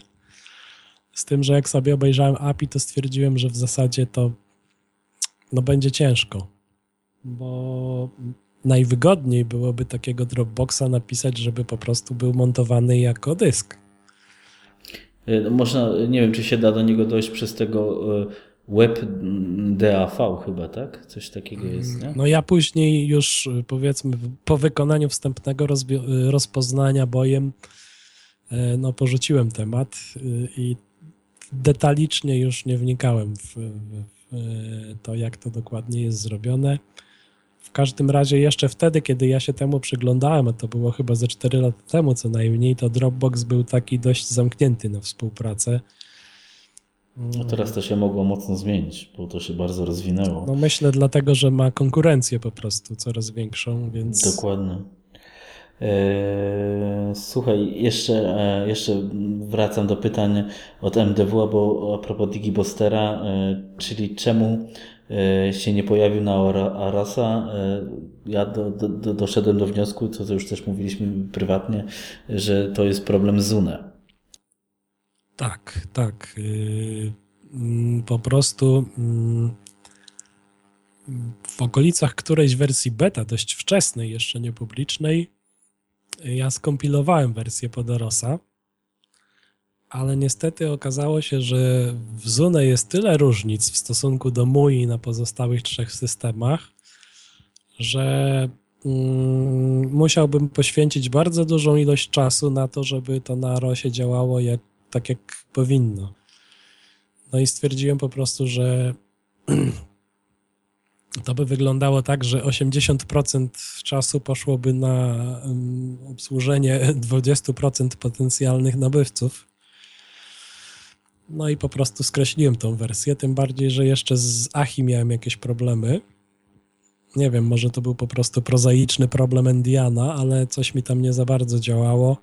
Więc no, stwierdziłem, że nie można mieć wszystkiego i trzeba jakoś e, no, ograniczyć, że tak powiem, obsługiwane platformy, bo inaczej no to po prostu na żadnej platformie nie wydałbym w końcu tego programu. Okej, mm, no to, czyli prawdopodobnie się nie pojawi Digibooster na. Ale znaczy, jeszcze bym nie wykluczał, ponieważ e, no, zdradzę tu może trochę wewnętrznych swoich planów. Ja nie wiem, kiedy będę w stanie je zrealizować, ale chodzi mi po głowie taka myśl, żeby e, zrezygnować z MUI w Digiboosterze, bo jest to jedna z przyczyn, dla których jest on wolny na klasycznych Amigach. E, I mam takie pomysły, żeby zrobić taki program, znaczy interfejs graficzny, żeby był po prostu całkowicie oparty na skórkach, tak jak w pewnym stopniu był napisany DigiBooster 2. I wtedy być może wersja Arosowa będzie dość prosta do zrobienia, no ale to są dość dalekie plany, bo to wymagałoby głębokiej reorganizacji kodu. Także być może skończy się to tylko jako luźny pomysł. Mhm. Słuchaj, a propos teraz Arasa, bo to też MDW kontynuuje dalej a propos tego no, ostatnio, ostatniego mojego szaleństwa z Adamem, czyli słuchając ostatnich dwóch odcinków podcastu Wigila, można było mieć wrażenie, że jeśli jakikolwiek amigowy system ma jakąkolwiek przyszłość, jest nim właśnie Aros. E, Czy używałeś tego i e, faktycznie e, czemu Twoim zdaniem jest on tak mało popularny? Bo moim zdaniem jest, mimo wszystko, że widzę w nim du- dużo plusów, jest też strasznie niedopracowany. No widzisz, moja historia z Arosem to jest troszeczkę tak jak moja historia z Linuxem początkowa, bo można żartobliwie powiedzieć, że ja Arosem zainteresowałem się trochę za wcześnie. Bo pamiętam, że pierwsze próby odpalania Arosa w wersji native robiłem jeszcze na jakimś starym Pentium 3 I to było, no dokładnie teraz nie przypomnę sobie, ale w okolicach chyba 2005-2006 roku. I wtedy faktycznie to no, nie był to, nie wyglądało to zachęcająco. Stabilność była bardzo kiepska. I po, można powiedzieć, że do pewnego stopnia się uprzedziłem do tego systemu. To tak samo jak moje pierwsze zetknięcie z Linuxem, to był rok 98 więc no, pewnie sobie wyobrażasz, że nie był to wtedy zbyt przyjazny dla użytkownika system. E, I po prostu, no cóż, na, na 12 lat zapomniałem o tym systemie. Natomiast no, teraz używam Linuxa i jestem bardzo zadowolony z niego. Być może podobnie powinienem się jakoś przełamać, nie wiem, jakiegoś najnowszego Arosa gdzieś na czymś, na jakiejś może wirtualce. Chociaż. Icarus, Icarus Desktop na początku. Chociaż też y, no, zdarzyło mi się czytać opinie na forum PPA dość takie negatywne, być może mocno y, podładowane negatywnymi emocjami, ale jednak. No najlepiej samemu zawsze jest spróbować, bo, bo wiesz, no bo tak to, to wszyscy, każdy chwali swoje. A tak, to, to też... niewątpliwie, tylko czasami też trudno wyciosać trochę czasu. To, to jest zna, znany problem chyba wszystkich. Mm, Okej, okay, czyli yy, teraz ja tu chciałem jeszcze yy, zapytać się jakoś, żeby to sensownie ułożyć. Yy, może a propos, jak już lecimy po tych systemach, mm, Adam Mierzwa za, zapytał się a propos e, MorphOSa, że Polska jest uważana za mocny ośrodek użytkowników tego systemu i chyba faktycznie jest, e, ale ilość powiedzmy aktywności czy e, po, no, po stronie MorphOSa e, jest mniejsza, jakby przynajmniej tak, tak niektórzy podają, więc ja bym się chciał zapytać, jak to wygląda e, z Twoimi oczami, bo masz na pewno lepsze informacje. Znaczy, jeżeli patrzymy na to przez pryzmat strony morphos.pl, to można odnieść takie wrażenie, bo ta strona można, no ostatnio troszeczkę odżyło, pojawiło się kilka newsów, ale wcześniej można było uznać ją za stronę na granicy wymarcia. No to jest fakt. Mm, z tym, że no tutaj jak się tak powiedzmy na internetową panoramę popatrzy, to na pewno bardzo mocnym punktem strony, nazwijmy to czerwonej, jest Mufa, e, jego forum, jego blog, no bo jest po prostu człowiekiem bardzo aktywnym w tym temacie.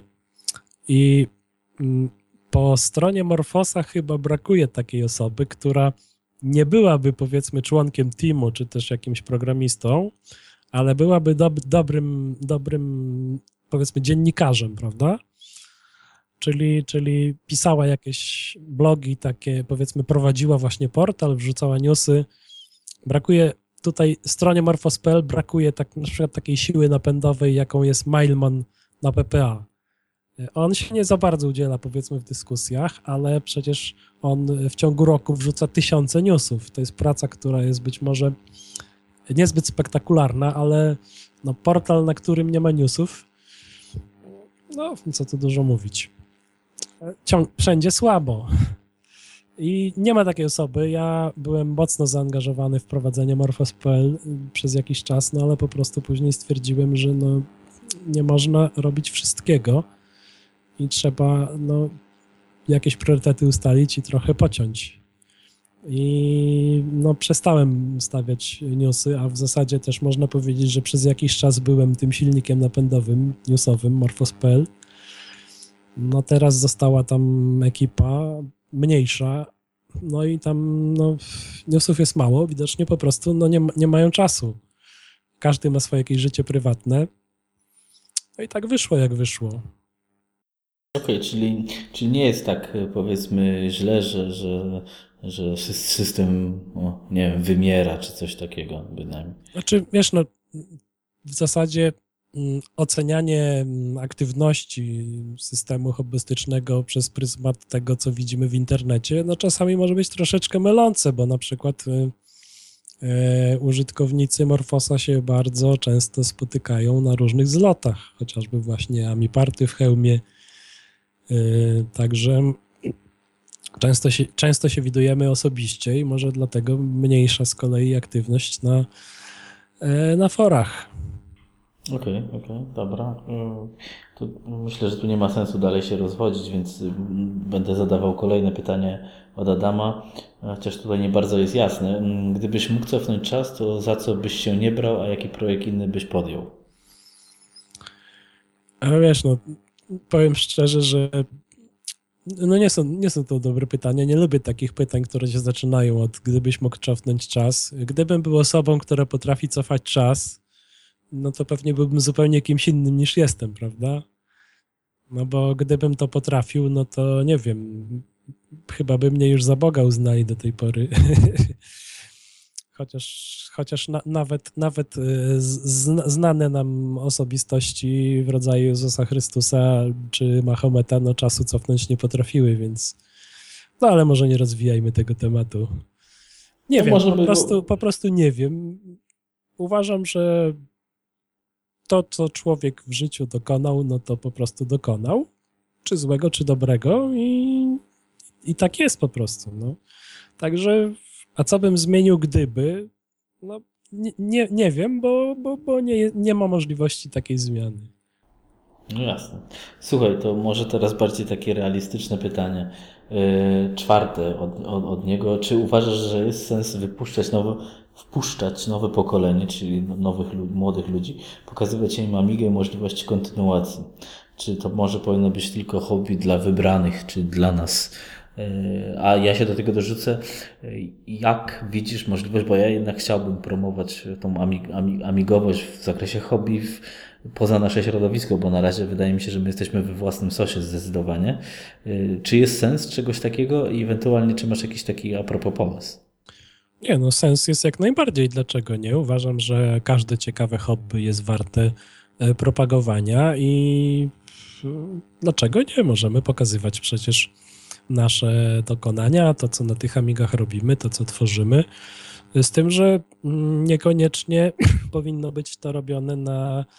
E, nie podoba mi się propagowanie amigowania poprzez próbę przekonywania, że Amiga OS jest lepszy, czy też Morphos jest lepszy niż powiedzmy Windows czy coś tam, bo to jedynie może nas narazić na śmieszność. E, także jak najbardziej warto się chwalić tym, co robimy, ale nie należy też e, liczyć na to, że się jakaś e, chmara nowych adeptów amigowości na to rzuci, no bo jest to takie hobby dość niszowe. To tak samo jak powiedzmy osoby, które się pasjonują restauracją starych samochodów, no też nie usiłują mówić, a bo mój, prawda, wspaniały od, odrestaurowany garbus jest lepszy niż powiedzmy jakiś tam Opel, prawda, najnowszy. No to jest fakt. To jest zdrowe podejście. E, to wobec tego teraz, no i też jeszcze, nie, nie czarujmy się w przypadku Amiga OS 4 jest to bariera ceny, no bo komputery są e, kosmicznie drogie. Nawet, nawet ja mieszkam w Niemczech i nawet dla Niemca 3000 za, euro za nowy komputer, na którym za dużo nie można zrobić, bo to tak niestety jest, no to jest trochę przesada. E, w związku z tym mm, wy, bo to od, mam dobre pytanie, w sumie od Ciebie mogę się najlepiej dowiedzieć, e, domyślam się i większość się domyśla, czemu wybraliście tak zwane sztrucle, czyli e, stare maki i jak planujecie dalszy rozwój, e, albo jak widzisz dalszy rozwój MorphOS-a lub w ogóle amigowych systemów a propos sprzętu, czyli czy zmiana procesora, czy, czy te maki nam wystarczą i tak dalej. Znaczy wiesz, no, wybór, wybór maków był raczej dość oczywisty, bo no, stosunek jakości do ceny jest w zasadzie bezkonkurencyjny, jeżeli chodzi o sprzęt z PowerPC. E, ja podejrzewam nawet osobiście, że y, Morphos mógł być na te maki przeportowany wcześniej, z tym, że e, po prostu y, wcześniej firma Apple nie dopuściłaby do wydawania y, na swój sprzęt systemów konkurencyjnych, e, bo no, pamiętamy, były takie historie, kiedy jakieś e, firmy próbowały klonować Maki PowerPC, wyda, wy, wydawać jakieś swoje klony, wypuszczać, no i po prostu zostali, e, mówiąc wprost, zniszczeni prawnie przez Apple'a. Mm, no dla dla Morfosteamu, no to by spod, pierwsze spotkanie z takimi panami oznaczało koniec całej zabawy, bo by nas chociażby wynajęcie prawników zjadło. Mm, dopiero w momencie, kiedy Apple już stanowczo zakończył wsparcie serii PowerPC i przestał się w zasadzie interesować, co ludzie z tymi sprzętami robią, można było e, Morfosa wydać. U, niedobrze. No niestety. E, także technicznie wybór był oczywisty, no też trzeba było czasu. Niektóre nieudokumentowane, powiedzmy, rzeczy w tych komputerach dotyczące sprzętu musiały zostać rozpracowane. E, ale w momencie, kiedy stało się to technicznie możliwe, to tutaj w zasadzie e, dyskusji nie było. Tym bardziej, że no, Pegasus nie był już produkowany od paru lat i nie było jakichś widoków na to, żebyś powstał sprzęt z PowerPC w przystępnej cenie i o osiągach konkurencyjnych wobec Maców. Także myślę, że ten wybór się obronił. Y, oczywiście no teraz te maki robią się coraz starsze, zaczynają się psuć. Ja sam też tego doświadczyłem. Jeden z moich komputerów y, z Apple zakończył swój żywot niedawno. Natomiast co dalej? Wiesz, to, to jest trudne pytanie, bo mm, z jednej strony oczywiście fajnie byłoby zmienić y, architekturę na coś bardziej popularnego, i takiego bardziej przyszłościowego. No właśnie, co, co, co, bo to też jest problem, że sprzęt kończy życie, ale też y, problemem jest wydajność tego sprzętu, bo y, na przykładzie znowu internetu, no strony internetowe są coraz cięższe, że tak powiem i o ile system chodzi pięknie, o tyle znowu zacytuję, Onet potrafi chrupnąć, nie? Nie, no widzisz, akurat tutaj to wydajność nie jest problemem. Problemem jest co innego, ponieważ y, w zasadzie współczesne strony internetowe to nie są dokumenty, tylko to są programy napisane w JavaScriptie. Tak, tak można powiedzieć, że po prostu jest mnóstwo tego JavaScriptu. E, przeglądarki mm, na systemach głównego nurtu są szybkie, dlatego że mają dynamiczną kompilację tego JavaScriptu. Natomiast e, Morphos nie ma, ze względu głównie na procesor, niestety. Y, natomiast trwają prace. I ja myślę, że gdyby wyłączyć dynamiczną kompilację na przykład na, na PC, to te strony też by chrupały. Więc to nie jest problem w tym, że procesor jest cienki, tylko że brakuje tej dynamicznej kompilacji, czyli program, problem programowy, można powiedzieć. Ale ta dynamiczna musi być zawarta w systemie, czy zawarta w przeglądarce? W przeglądarce. Okay. Czyli jest szansa, że kiedyś to się u nas też pojawi. No, u nas z tego, co mówisz. bodajże Bigfoot miał pracować nad tym i osiągnął jakieś tam rezultaty, ale na razie nie nadające się do publikacji. Yy, także to tak wygląda. Oczywiście są zastosowania, gdzie brakuje tego procesora, już po prostu brutalnie brakuje, chociażby no, daleko nie szukając dekodowanie filmów w dużych rozdzielczościach powiedzmy to słynne Full HD, które się no, tnie nawet na G5. No dobra, a teraz 4K zaraz będzie. No tak, to już będzie w ogóle odlot. E, mm, inna sprawa, że to jeszcze trzeba obsłużyć takie rozdzielczości na naszych kartach graficznych. Y, no tak, ale. No, ale ja no, podsumowując, nie wydaje mi się, żeby wydajność procesora była w tej chwili najważniejszym problemem systemów amigowych. Właśnie, więc y, jak, jaki będzie rozwój MorphOSa, jeśli możesz coś szepnąć, albo jaki powinien być rozwój ogólnie amigowych systemów, bo często podejmowanym tematem jest e, ochrona pamięci, i że to zerwie e, warstwę emulacyjną, zniszczy, powiedzmy, i, no, i wielozadaniowe, wieloprocesorowość, yy, no, obsługa wielu procesorów, ten dual core i tak dalej. E, jak ty to widzisz? I, i, no i jeszcze o limit RAMu, no bo to też w MorphOSie to jest 1,5 chyba gigabajta, w AmigaOS to jest 2, tak? No czy tak, to widzisz, to tak y, jak się zaczniemy zagłębiać w te, te, te mm, trzy w zasadzie rzeczy, które wymieniłeś, to każda wymaga, każda z osobna wymaga nieco innego podejścia, natomiast e, chęć zaimplementowania wszystkich w zasadzie oznacza no, wyrzucenie 90% oprogramowania do kosza, łącznie z 90% systemu operacyjnego, który trzeba by przepisać de facto od nowa. E, bo mm, najłatwiej stosunkowo byłoby prawdopodobnie obejść e, ograniczenie pamięciowe. Po prostu trzeba by przepisać system na procesor 64-bitowy. Jaki to będzie procesor, to już sprawa w tym momencie wtórna. Oczywiście to się tak łatwo mówi, bo to też y, spowoduje niesamowite problemy z kompatybilnością, bo jest po prostu nieprawdopodobna ilość miejsc, gdzie z góry się zakłada, że wskaźnik do adres pamięci zajmuje 32 bity.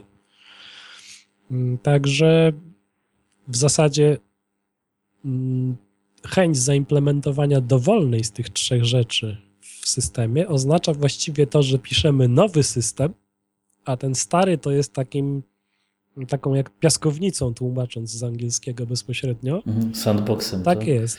W której, w której ten stary system sobie egzystuje jako jakiś proces, dokładnie tak, jak to na przykład zrobił y, Microsoft w Windowsie XP, gdzie był w środku taki jakby DOS ukryty. Zresztą z tego co wiem, to chyba 64-bitowe Windowsy też mają takiego sandboxa, w którym 32-bitowe aplikacje są uruchamiane ale czyli technicznie droga jest, ale y, zasoby, że tak powiem, ludzkie, jakie są wymagane do przejścia tej drogi, daleko wykraczają poza to, co jest w stanie Morphosteam, czy też podejrzewam Hyperion y, postawić do dyspozycji do tej walki. Także ja się obawiam, że po prostu to nie ma co nawet próbować, bo po prostu to spowoduje, wprowadzenie tego na siłę spowoduje, że powstanie jeden z wielu systemów, że jest wspaniały system operacyjny, jest zero oprogramowania na niego, a można co najmniej kilkanaście takich hobbystycznych systemów operacyjnych znaleźć w necie. Bardzo ciekawych skądinąd, ale zupełnie nieoprogramowanych. No i to w zasadzie jest cóż, zabawka dla pięciu ludzi w tym momencie. Okej, okay. słuchaj, a propos właśnie możliwości programistycznych, y, ile ludzi tworzy MorphOS Team? E, w zasadzie, jeżeli chodzi o programistów, czyli nie mówimy o beta testerach w tej chwili, to jest z tego co pamiętam około 30 osób, z tym, że aktywność tych osób jest oczywiście różna. E, no bo są osoby, które właściwie codziennie coś wrzucają, a są osoby, do których niestety ostatnio ja się też zaliczam, które sporadycznie tylko coś robią. E, ale to jest mniej więcej tak, taka właśnie grupa i do tego jakieś powiedzmy chyba około 20 czy 30 beta testerów, którzy dostają jakieś tam powiedzmy wersje niepubliczne do testowania i raportują nam swoje spostrzeżenia. Czyli całkiem nieźle, no, jak na nasze warunki oczywiście. Więc skoro już to wiemy, to teraz mm, wypadało, żebym się odniósł dalej do pytania Adama a propos Raspberry Pi. Czyli znowu a propos sprzętu. Y, chodzi o, w przypadku MorphOSa to nie jest tak problematyczne, bo te maki są y, tanie, y, ale, ale to nie jest sprzęt ze sklepu i, i właśnie pytanie, czy, czy w tym momencie, jeśli mielibyśmy jakikolwiek amigowy system, znaczy może nie jakikolwiek, ale MorphOS lub Amiga OS 4 na Raspberry Pi, którego się sprzedało chyba 5 milionów, czy po samym rykoszetem byśmy nie trafili do większej ilości użytkowników, bo e, myślę, że o na przykład o MorphOSie, mimo że jest dostępny na e, przysłowiowego Maca Mini za paczkę fajek, e, makowy user nie ma bladego pojęcia. No nie, myślę, że znaczy makowy user to przede wszystkim nie ma już bladego pojęcia, co to jest Mac Mini G4, taki typowy makowy user. A jeżeli nawet ma, no to traktuje to w, w kategorii ciekawostki historycznej. E, bo były takie, że tak powiem, e, próby, zupełnie zresztą ochotnicze prowadzone przez użytkowników Morfosa, e, nazwijmy to siania propagandy na forach użytkowników starych Maców. Z tym, że no, prawda jest taka, że nawet jak postawimy tego Morfosa wobec macOSa 10.5.8, czyli ostatniej wersji na PowerPC, no to w zasadzie no, no ten Morphos to nie wygląda na tle tego macOSa zbyt ciekawie, jeżeli chodzi o użyteczność i funkcjonalność. Więc e, powiedzmy, e, siła przekonywania była raczej ograniczona. E, więc to, że niewielu użytkowników Maców starych wie o Morphosie, to raczej nie jest jakiś argument poważny. Natomiast Raspberry Pi, no tak, ale to jest zmiana architektury procesora i oznacza to właściwie, tak jak mówiłem wcześniej, napisanie systemu no od zera to może lekko przesadzam, ale bardzo duże zmiany i po prostu nie ma zasobów ludzkich do zrobienia takiego przejścia. Oczywiście bardzo fajnie byłoby mieć e, jeden z naszych systemów na Raspberry, bo to jest bardzo fajny sprzęcik, może z wydajnością czasami troszkę nie za bardzo, ale są przecież, jest chyba e, Pi 2, są jakieś takie jeszcze tak, inne tak, ciekawe płytki. Tak, tak. Nie jest tak źle chyba. chyba. Mi, mi, by się to podobało, ale tak jak mówię, no, ktoś to musi zrobić i to wymaga po prostu duż, ogromnej ilości pracy. Ja podejrzewam, że to przerasta możliwości tych teamów, które rozwijają w tej chwili te systemy. Okej, okay, a to teraz standardowym pytaniem, pociągnę, z której jest parę odcinków, yy, czy jest realne w przyszłości połączenie się w jeden system? Pewnie nie, ale w ogóle jak ty to widzisz, taką totalną hipotezę? Wtedy byłyby moce przerobowe, żeby przenieść się na, na, na przysłowiowego Intela. Nie, myśl, myślę, że tak czy inaczej tych mocy przerobowych by nie wystarczyło, żeby się przenieść na Intela, czy na cokolwiek innego. E, ja myślę, że no, zmagania Hyperionu z ochroną pamięci będą dobrą lekcją.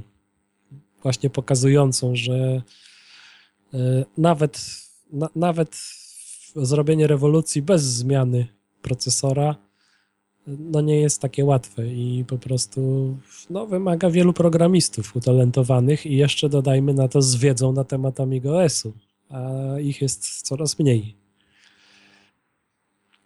Więc ja raczej połączenie w zasadzie nie bardzo widzę cel takiego połączenia. No jakiś ideowy, prawda, że amigowcy znowu razem, prawda, no to tak ładnie brzmi. Y, znaczy, podpowiem Ci też cel w cudzysłowie, może jakimś tam finansowy, bo mając jeden system, mamy więcej programistów, którzy mogą pisać więcej programów i mamy więcej odbiorców, którzy mogą je kupować. No tak, no mamy powiedzmy, jeżeli mówimy o tych tak zwanych niezależnych programistach, którzy nie są deweloperami systemów, no to mielibyśmy 10 zamiast 5, prawda? To jest ta skala niestety. Więc y, jakoś tak mówię, no jedynie cel jakiś ideowy, czyli właśnie to, co wspomniałem, że amigowcy znów razem. No, brzmi to sympatycznie, nie powiem, ale to byłaby taka sztuka dla sztuki troszeczkę, wydaje mi się. Okej, okay, czyli, czyli abstrahując, jak widzisz nas, nas, tak jak było też już pytanie, już nie wiem od kogo, już nie będę sprawdzał, za, a nie, chyba od MDW, za 5-10 lat nasze środowisko i czy możesz y, y, mm, jakoś to podsumować, czy na przykład y, która polityka ma jakąkolwiek szansę przetrwania, czy AROS jako open source, czy Hyperion, który mm, może masz, pewnie masz dużo racji, walczy z wiatrakami tutaj, próbując wiele rdzeni uruchomić i tak dalej, czy może jednak y, y, Morpho Steam bazujący na starych, ale dobrych, dostępnych komputerach? Znaczy wiesz, to No, Aros ma pewną y, szansę, można powiedzieć w pewnym sensie największą, polegającą na tym, że przecież nikt nie usunie źródeł Arosa z internetu, prawda? Celowo. A dopóki źródła są gdzieś dostępne dla każdego, to można uznać, że system żyje. Czyli paradoksalnie można powiedzieć, że y, open source nie umiera nigdy. No to będzie taka żywa skamienilina pewnie, ale będzie. Więc nigdy nie będzie ktoś mógł wstać i powiedzieć Aros umarł, prawda? E, natomiast w przypadku systemów o źródłach zamkniętych, takich jak Amiga S4 czy Morphos, no Morphos ma tutaj tą siłę właśnie, że on powiedzmy jako e, grupa wolontariuszy, no w zasadzie jakieś żadne zawirowania finansowe nie mogą mu zaszkodzić. E, Morphos też ponieważ no, w pewnym sensie odciął się od marki Amiga. No, no, prawo jest prawem, prawda? I tutaj nikt z tym nie próbuje dyskutować. To jest też zabezpieczony przed tym, że znowu jakiś trup z szafy nam wypadnie za parę lat i znowu jakieś procesy sądowe mogłyby się zacząć.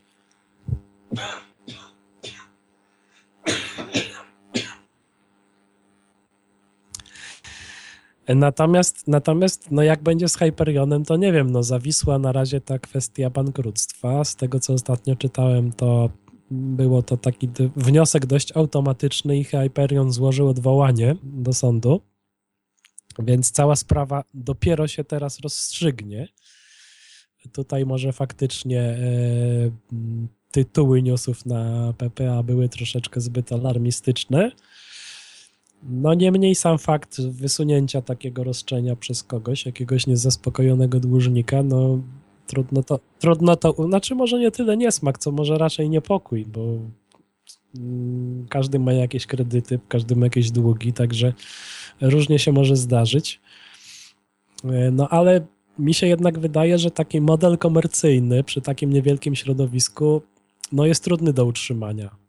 Jeżeli... Szczególnie przy cenach tych, tych sprzętów, bo to jest, no to chyba to jest główny problem też. To nie? znaczy, no przecież... nie ceny sprzętów to, mo to może być problem raczej z punktu widzenia y, poszerzania środowiska użytkowników, problem. E, natomiast y, jeżeli chodzi od strony rozwoju systemu, to problem jest przede wszystkim, mm, problemem jest utrzymanie modelu pod tytułem wynajmujemy programistów, którym płacimy po prostu nie, nie ma skąd brać tych pieniędzy. No w tym momencie tutaj Morphos Team jako grupa wolontariuszy no jest w pewnym sensie nie do ruszenia, prawda? Bo skoro nikt nie dostaje kasy za, za programowanie, to nie ma problemu, że ktoś nie dostał kasy i podjął jakieś działania w związku z tym. Okej, okay, czyli, czyli mm, zapytam się po prostu, za pięć lat będziemy w tym samym miejscu, czy może będziemy troszeczkę do przodu? Myślę, tak że ogólnie. będziemy troszeczkę do przodu, ale niewiele dalej. Nie spodziewam się jakichś przełomów wielkich. Mm, I myślę, że za 5 lat nadal będziemy na PowerPC, mimo wszystko. E, bo moim zdaniem e, żaden z systemów nie podejmie próby przeskoczenia na inną architekturę, a jeżeli któryś podejmie, to poniesie porażkę. Mhm, chyba, że y, to Ares jako powiedzmy bazujący Ares, tak? Na, na, na odpalający się Nie, no tak, Aros, Aros jest z założenia wieloplatformowy w tym momencie, prawda? Nawet natywnie teoretycznie powinien działać nie tylko na Intelu, nie wiem jak jest w praktyce.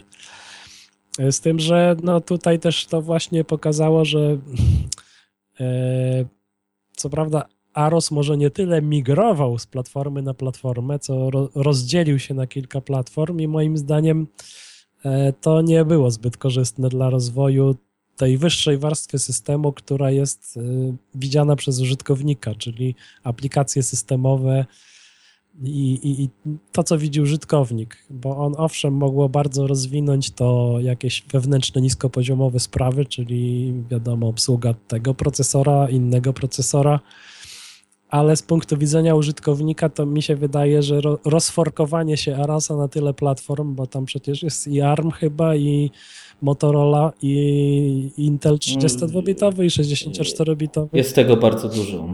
I ja to oceniam negatywnie. Wydaje mi się, że to wpłynęło hamująco na e, rozwój tego systemu widziany jako postęp przez jego użytkowników. Okej. Okay. To słuchaj, teraz pytanie na rozluźnienie. Skąd twoja ksywka? no to jest dość ciekawe. Znaczy po pierwsze oczywiście od nazwiska, e, mm, ale nie jest to jedyna przyczyna. Oczywiście e, pierwowzorem moim jest słynny Kraszan Bram coś tam dam dam dam z serialu Zmiennicy.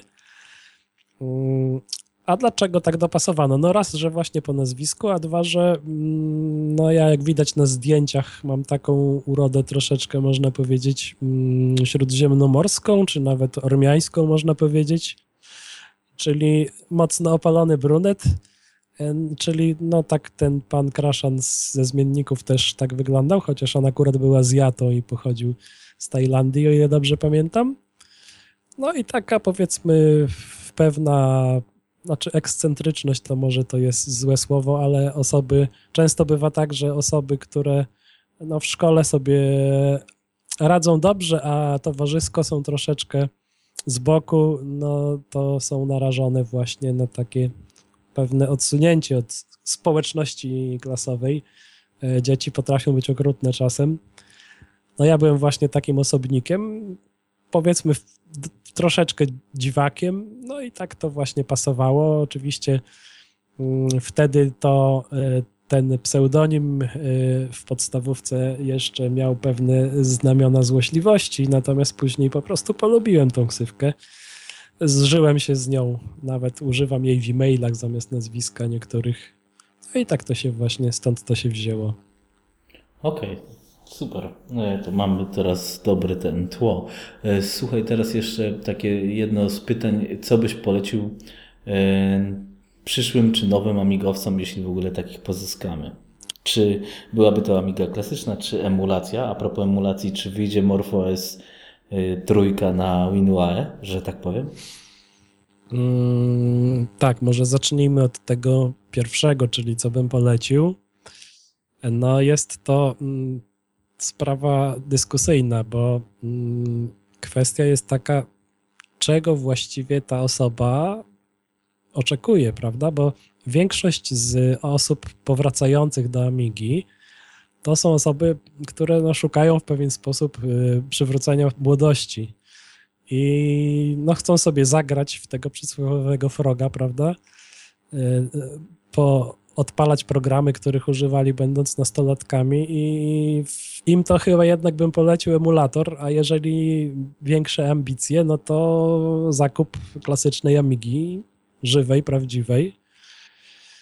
No i zabawę w przekładanie dyskietek. No, wracamy do klimatu, prawda? Tego właśnie chyba mi się wydaje większość osób po ich wypowiedziach sądząc oczekuje. Natomiast e, Amigi nowej generacji poleciłbym programistom, którzy chcą sobie poprogramować, zrealizować się jako programiści, dlatego że e, mają jednak mimo wszystko lepsze narzędzia no i więcej pod maską do zabawy już w tym momencie.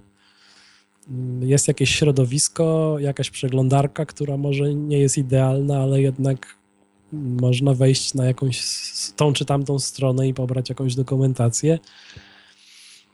E, czy Morphos, czy Amiga OS, no to już w tym momencie wkraczamy na, prawda, grunt niebezpieczny. niebezpieczny. E, tutaj no ja bardziej lubię Morfosa, ale to jest moja oczywiście prywatna opinia i nikomu tutaj nie chcę e, narzucać jej. Ale właśnie mm, raczej chyba bym nie zachęcał nostalgików do sięgania po Amigi nowej generacji, czy też powiedzmy Morfosa.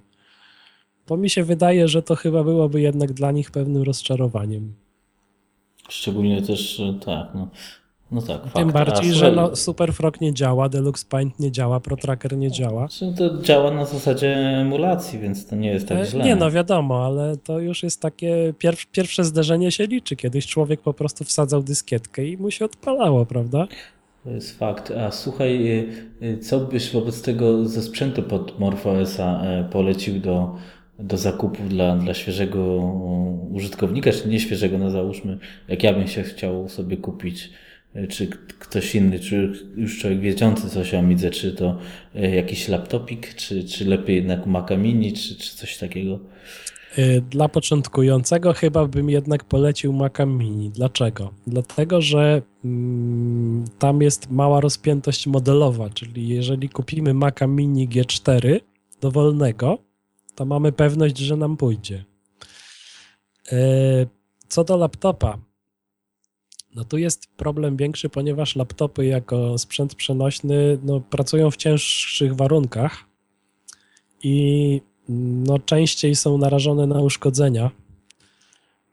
O czym się zresztą osobiście przekonałem, bo to właśnie PowerBook odmówił dalszej współpracy mój. E, poza tym też trzeba się liczyć z tym, że ta przenośność jest troszeczkę dyskusyjna, bo tak przede wszystkim na pewno bateria jest już do wyrzucenia po tylu latach. No to można wymienić. A można wymienić, aczkolwiek ja mam na przykład bardzo negatywne doświadczenia z wymianą baterii, y, ponieważ zamiennik wytrzymał niecałe dwa lata tylko. Natomiast próbowałem też y, mm, firmy, która się zajmuje regeneracją przez wymianę ogniw i po prostu skapitulowali. Po dwóch tygodniach odesłali mi baterię i na, na, na ich koszt i po prostu stwierdzili, że nie są w stanie wykonać zamówienia, przeprosili. Y, Poza tym, y, no taki powerbook jest ciężki po prostu. To, to waży y, chyba ponad 3 kg.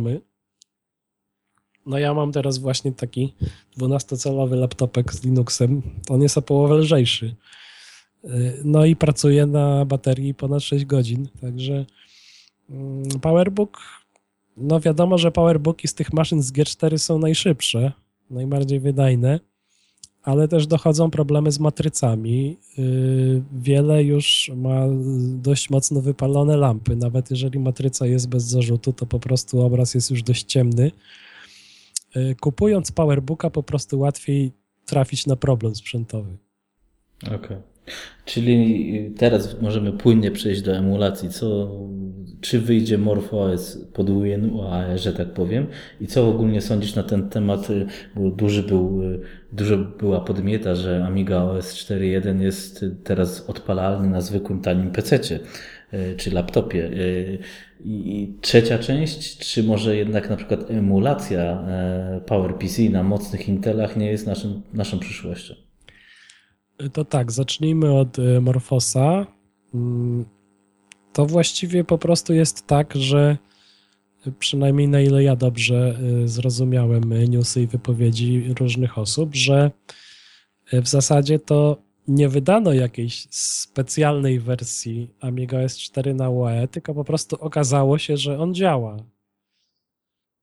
W jakiejś tam formie nie wiadomo, czy się ktoś za plecami nie dogadał. No, o tym nie wiemy, prawda? Natomiast y, na tej samej zasadzie y, okazało się, że po prostu Morphos na WinUAE PowerPC nie działa. Nie jest to wynik celowego działania Morphos Teamu, tylko po prostu jest y, no, coś takiego, wykorzystuje jakieś tam określone instrukcje procesora, nie wiem, nie znam szczegółów, że po prostu się wiesza i w zasadzie w Teamie nie ma, że tak powiem, ciśnienia na to, żeby sprawdzić o co chodzi. Czyli trzeba by MorphOSa po prostu przepisać na Amigę klasyczną, że tak powiem, Power Amigę. Nie, to po prostu może coś, jakiś kawałek, bo nie sądzę, żeby cały, w końcu przecież y, to jest ten sam procesor PowerPC, na którym pracuje przecież y, Amiga S4, więc y, to pewnie jest jakiś drobny detal, który gdzieś trzeba poprawić.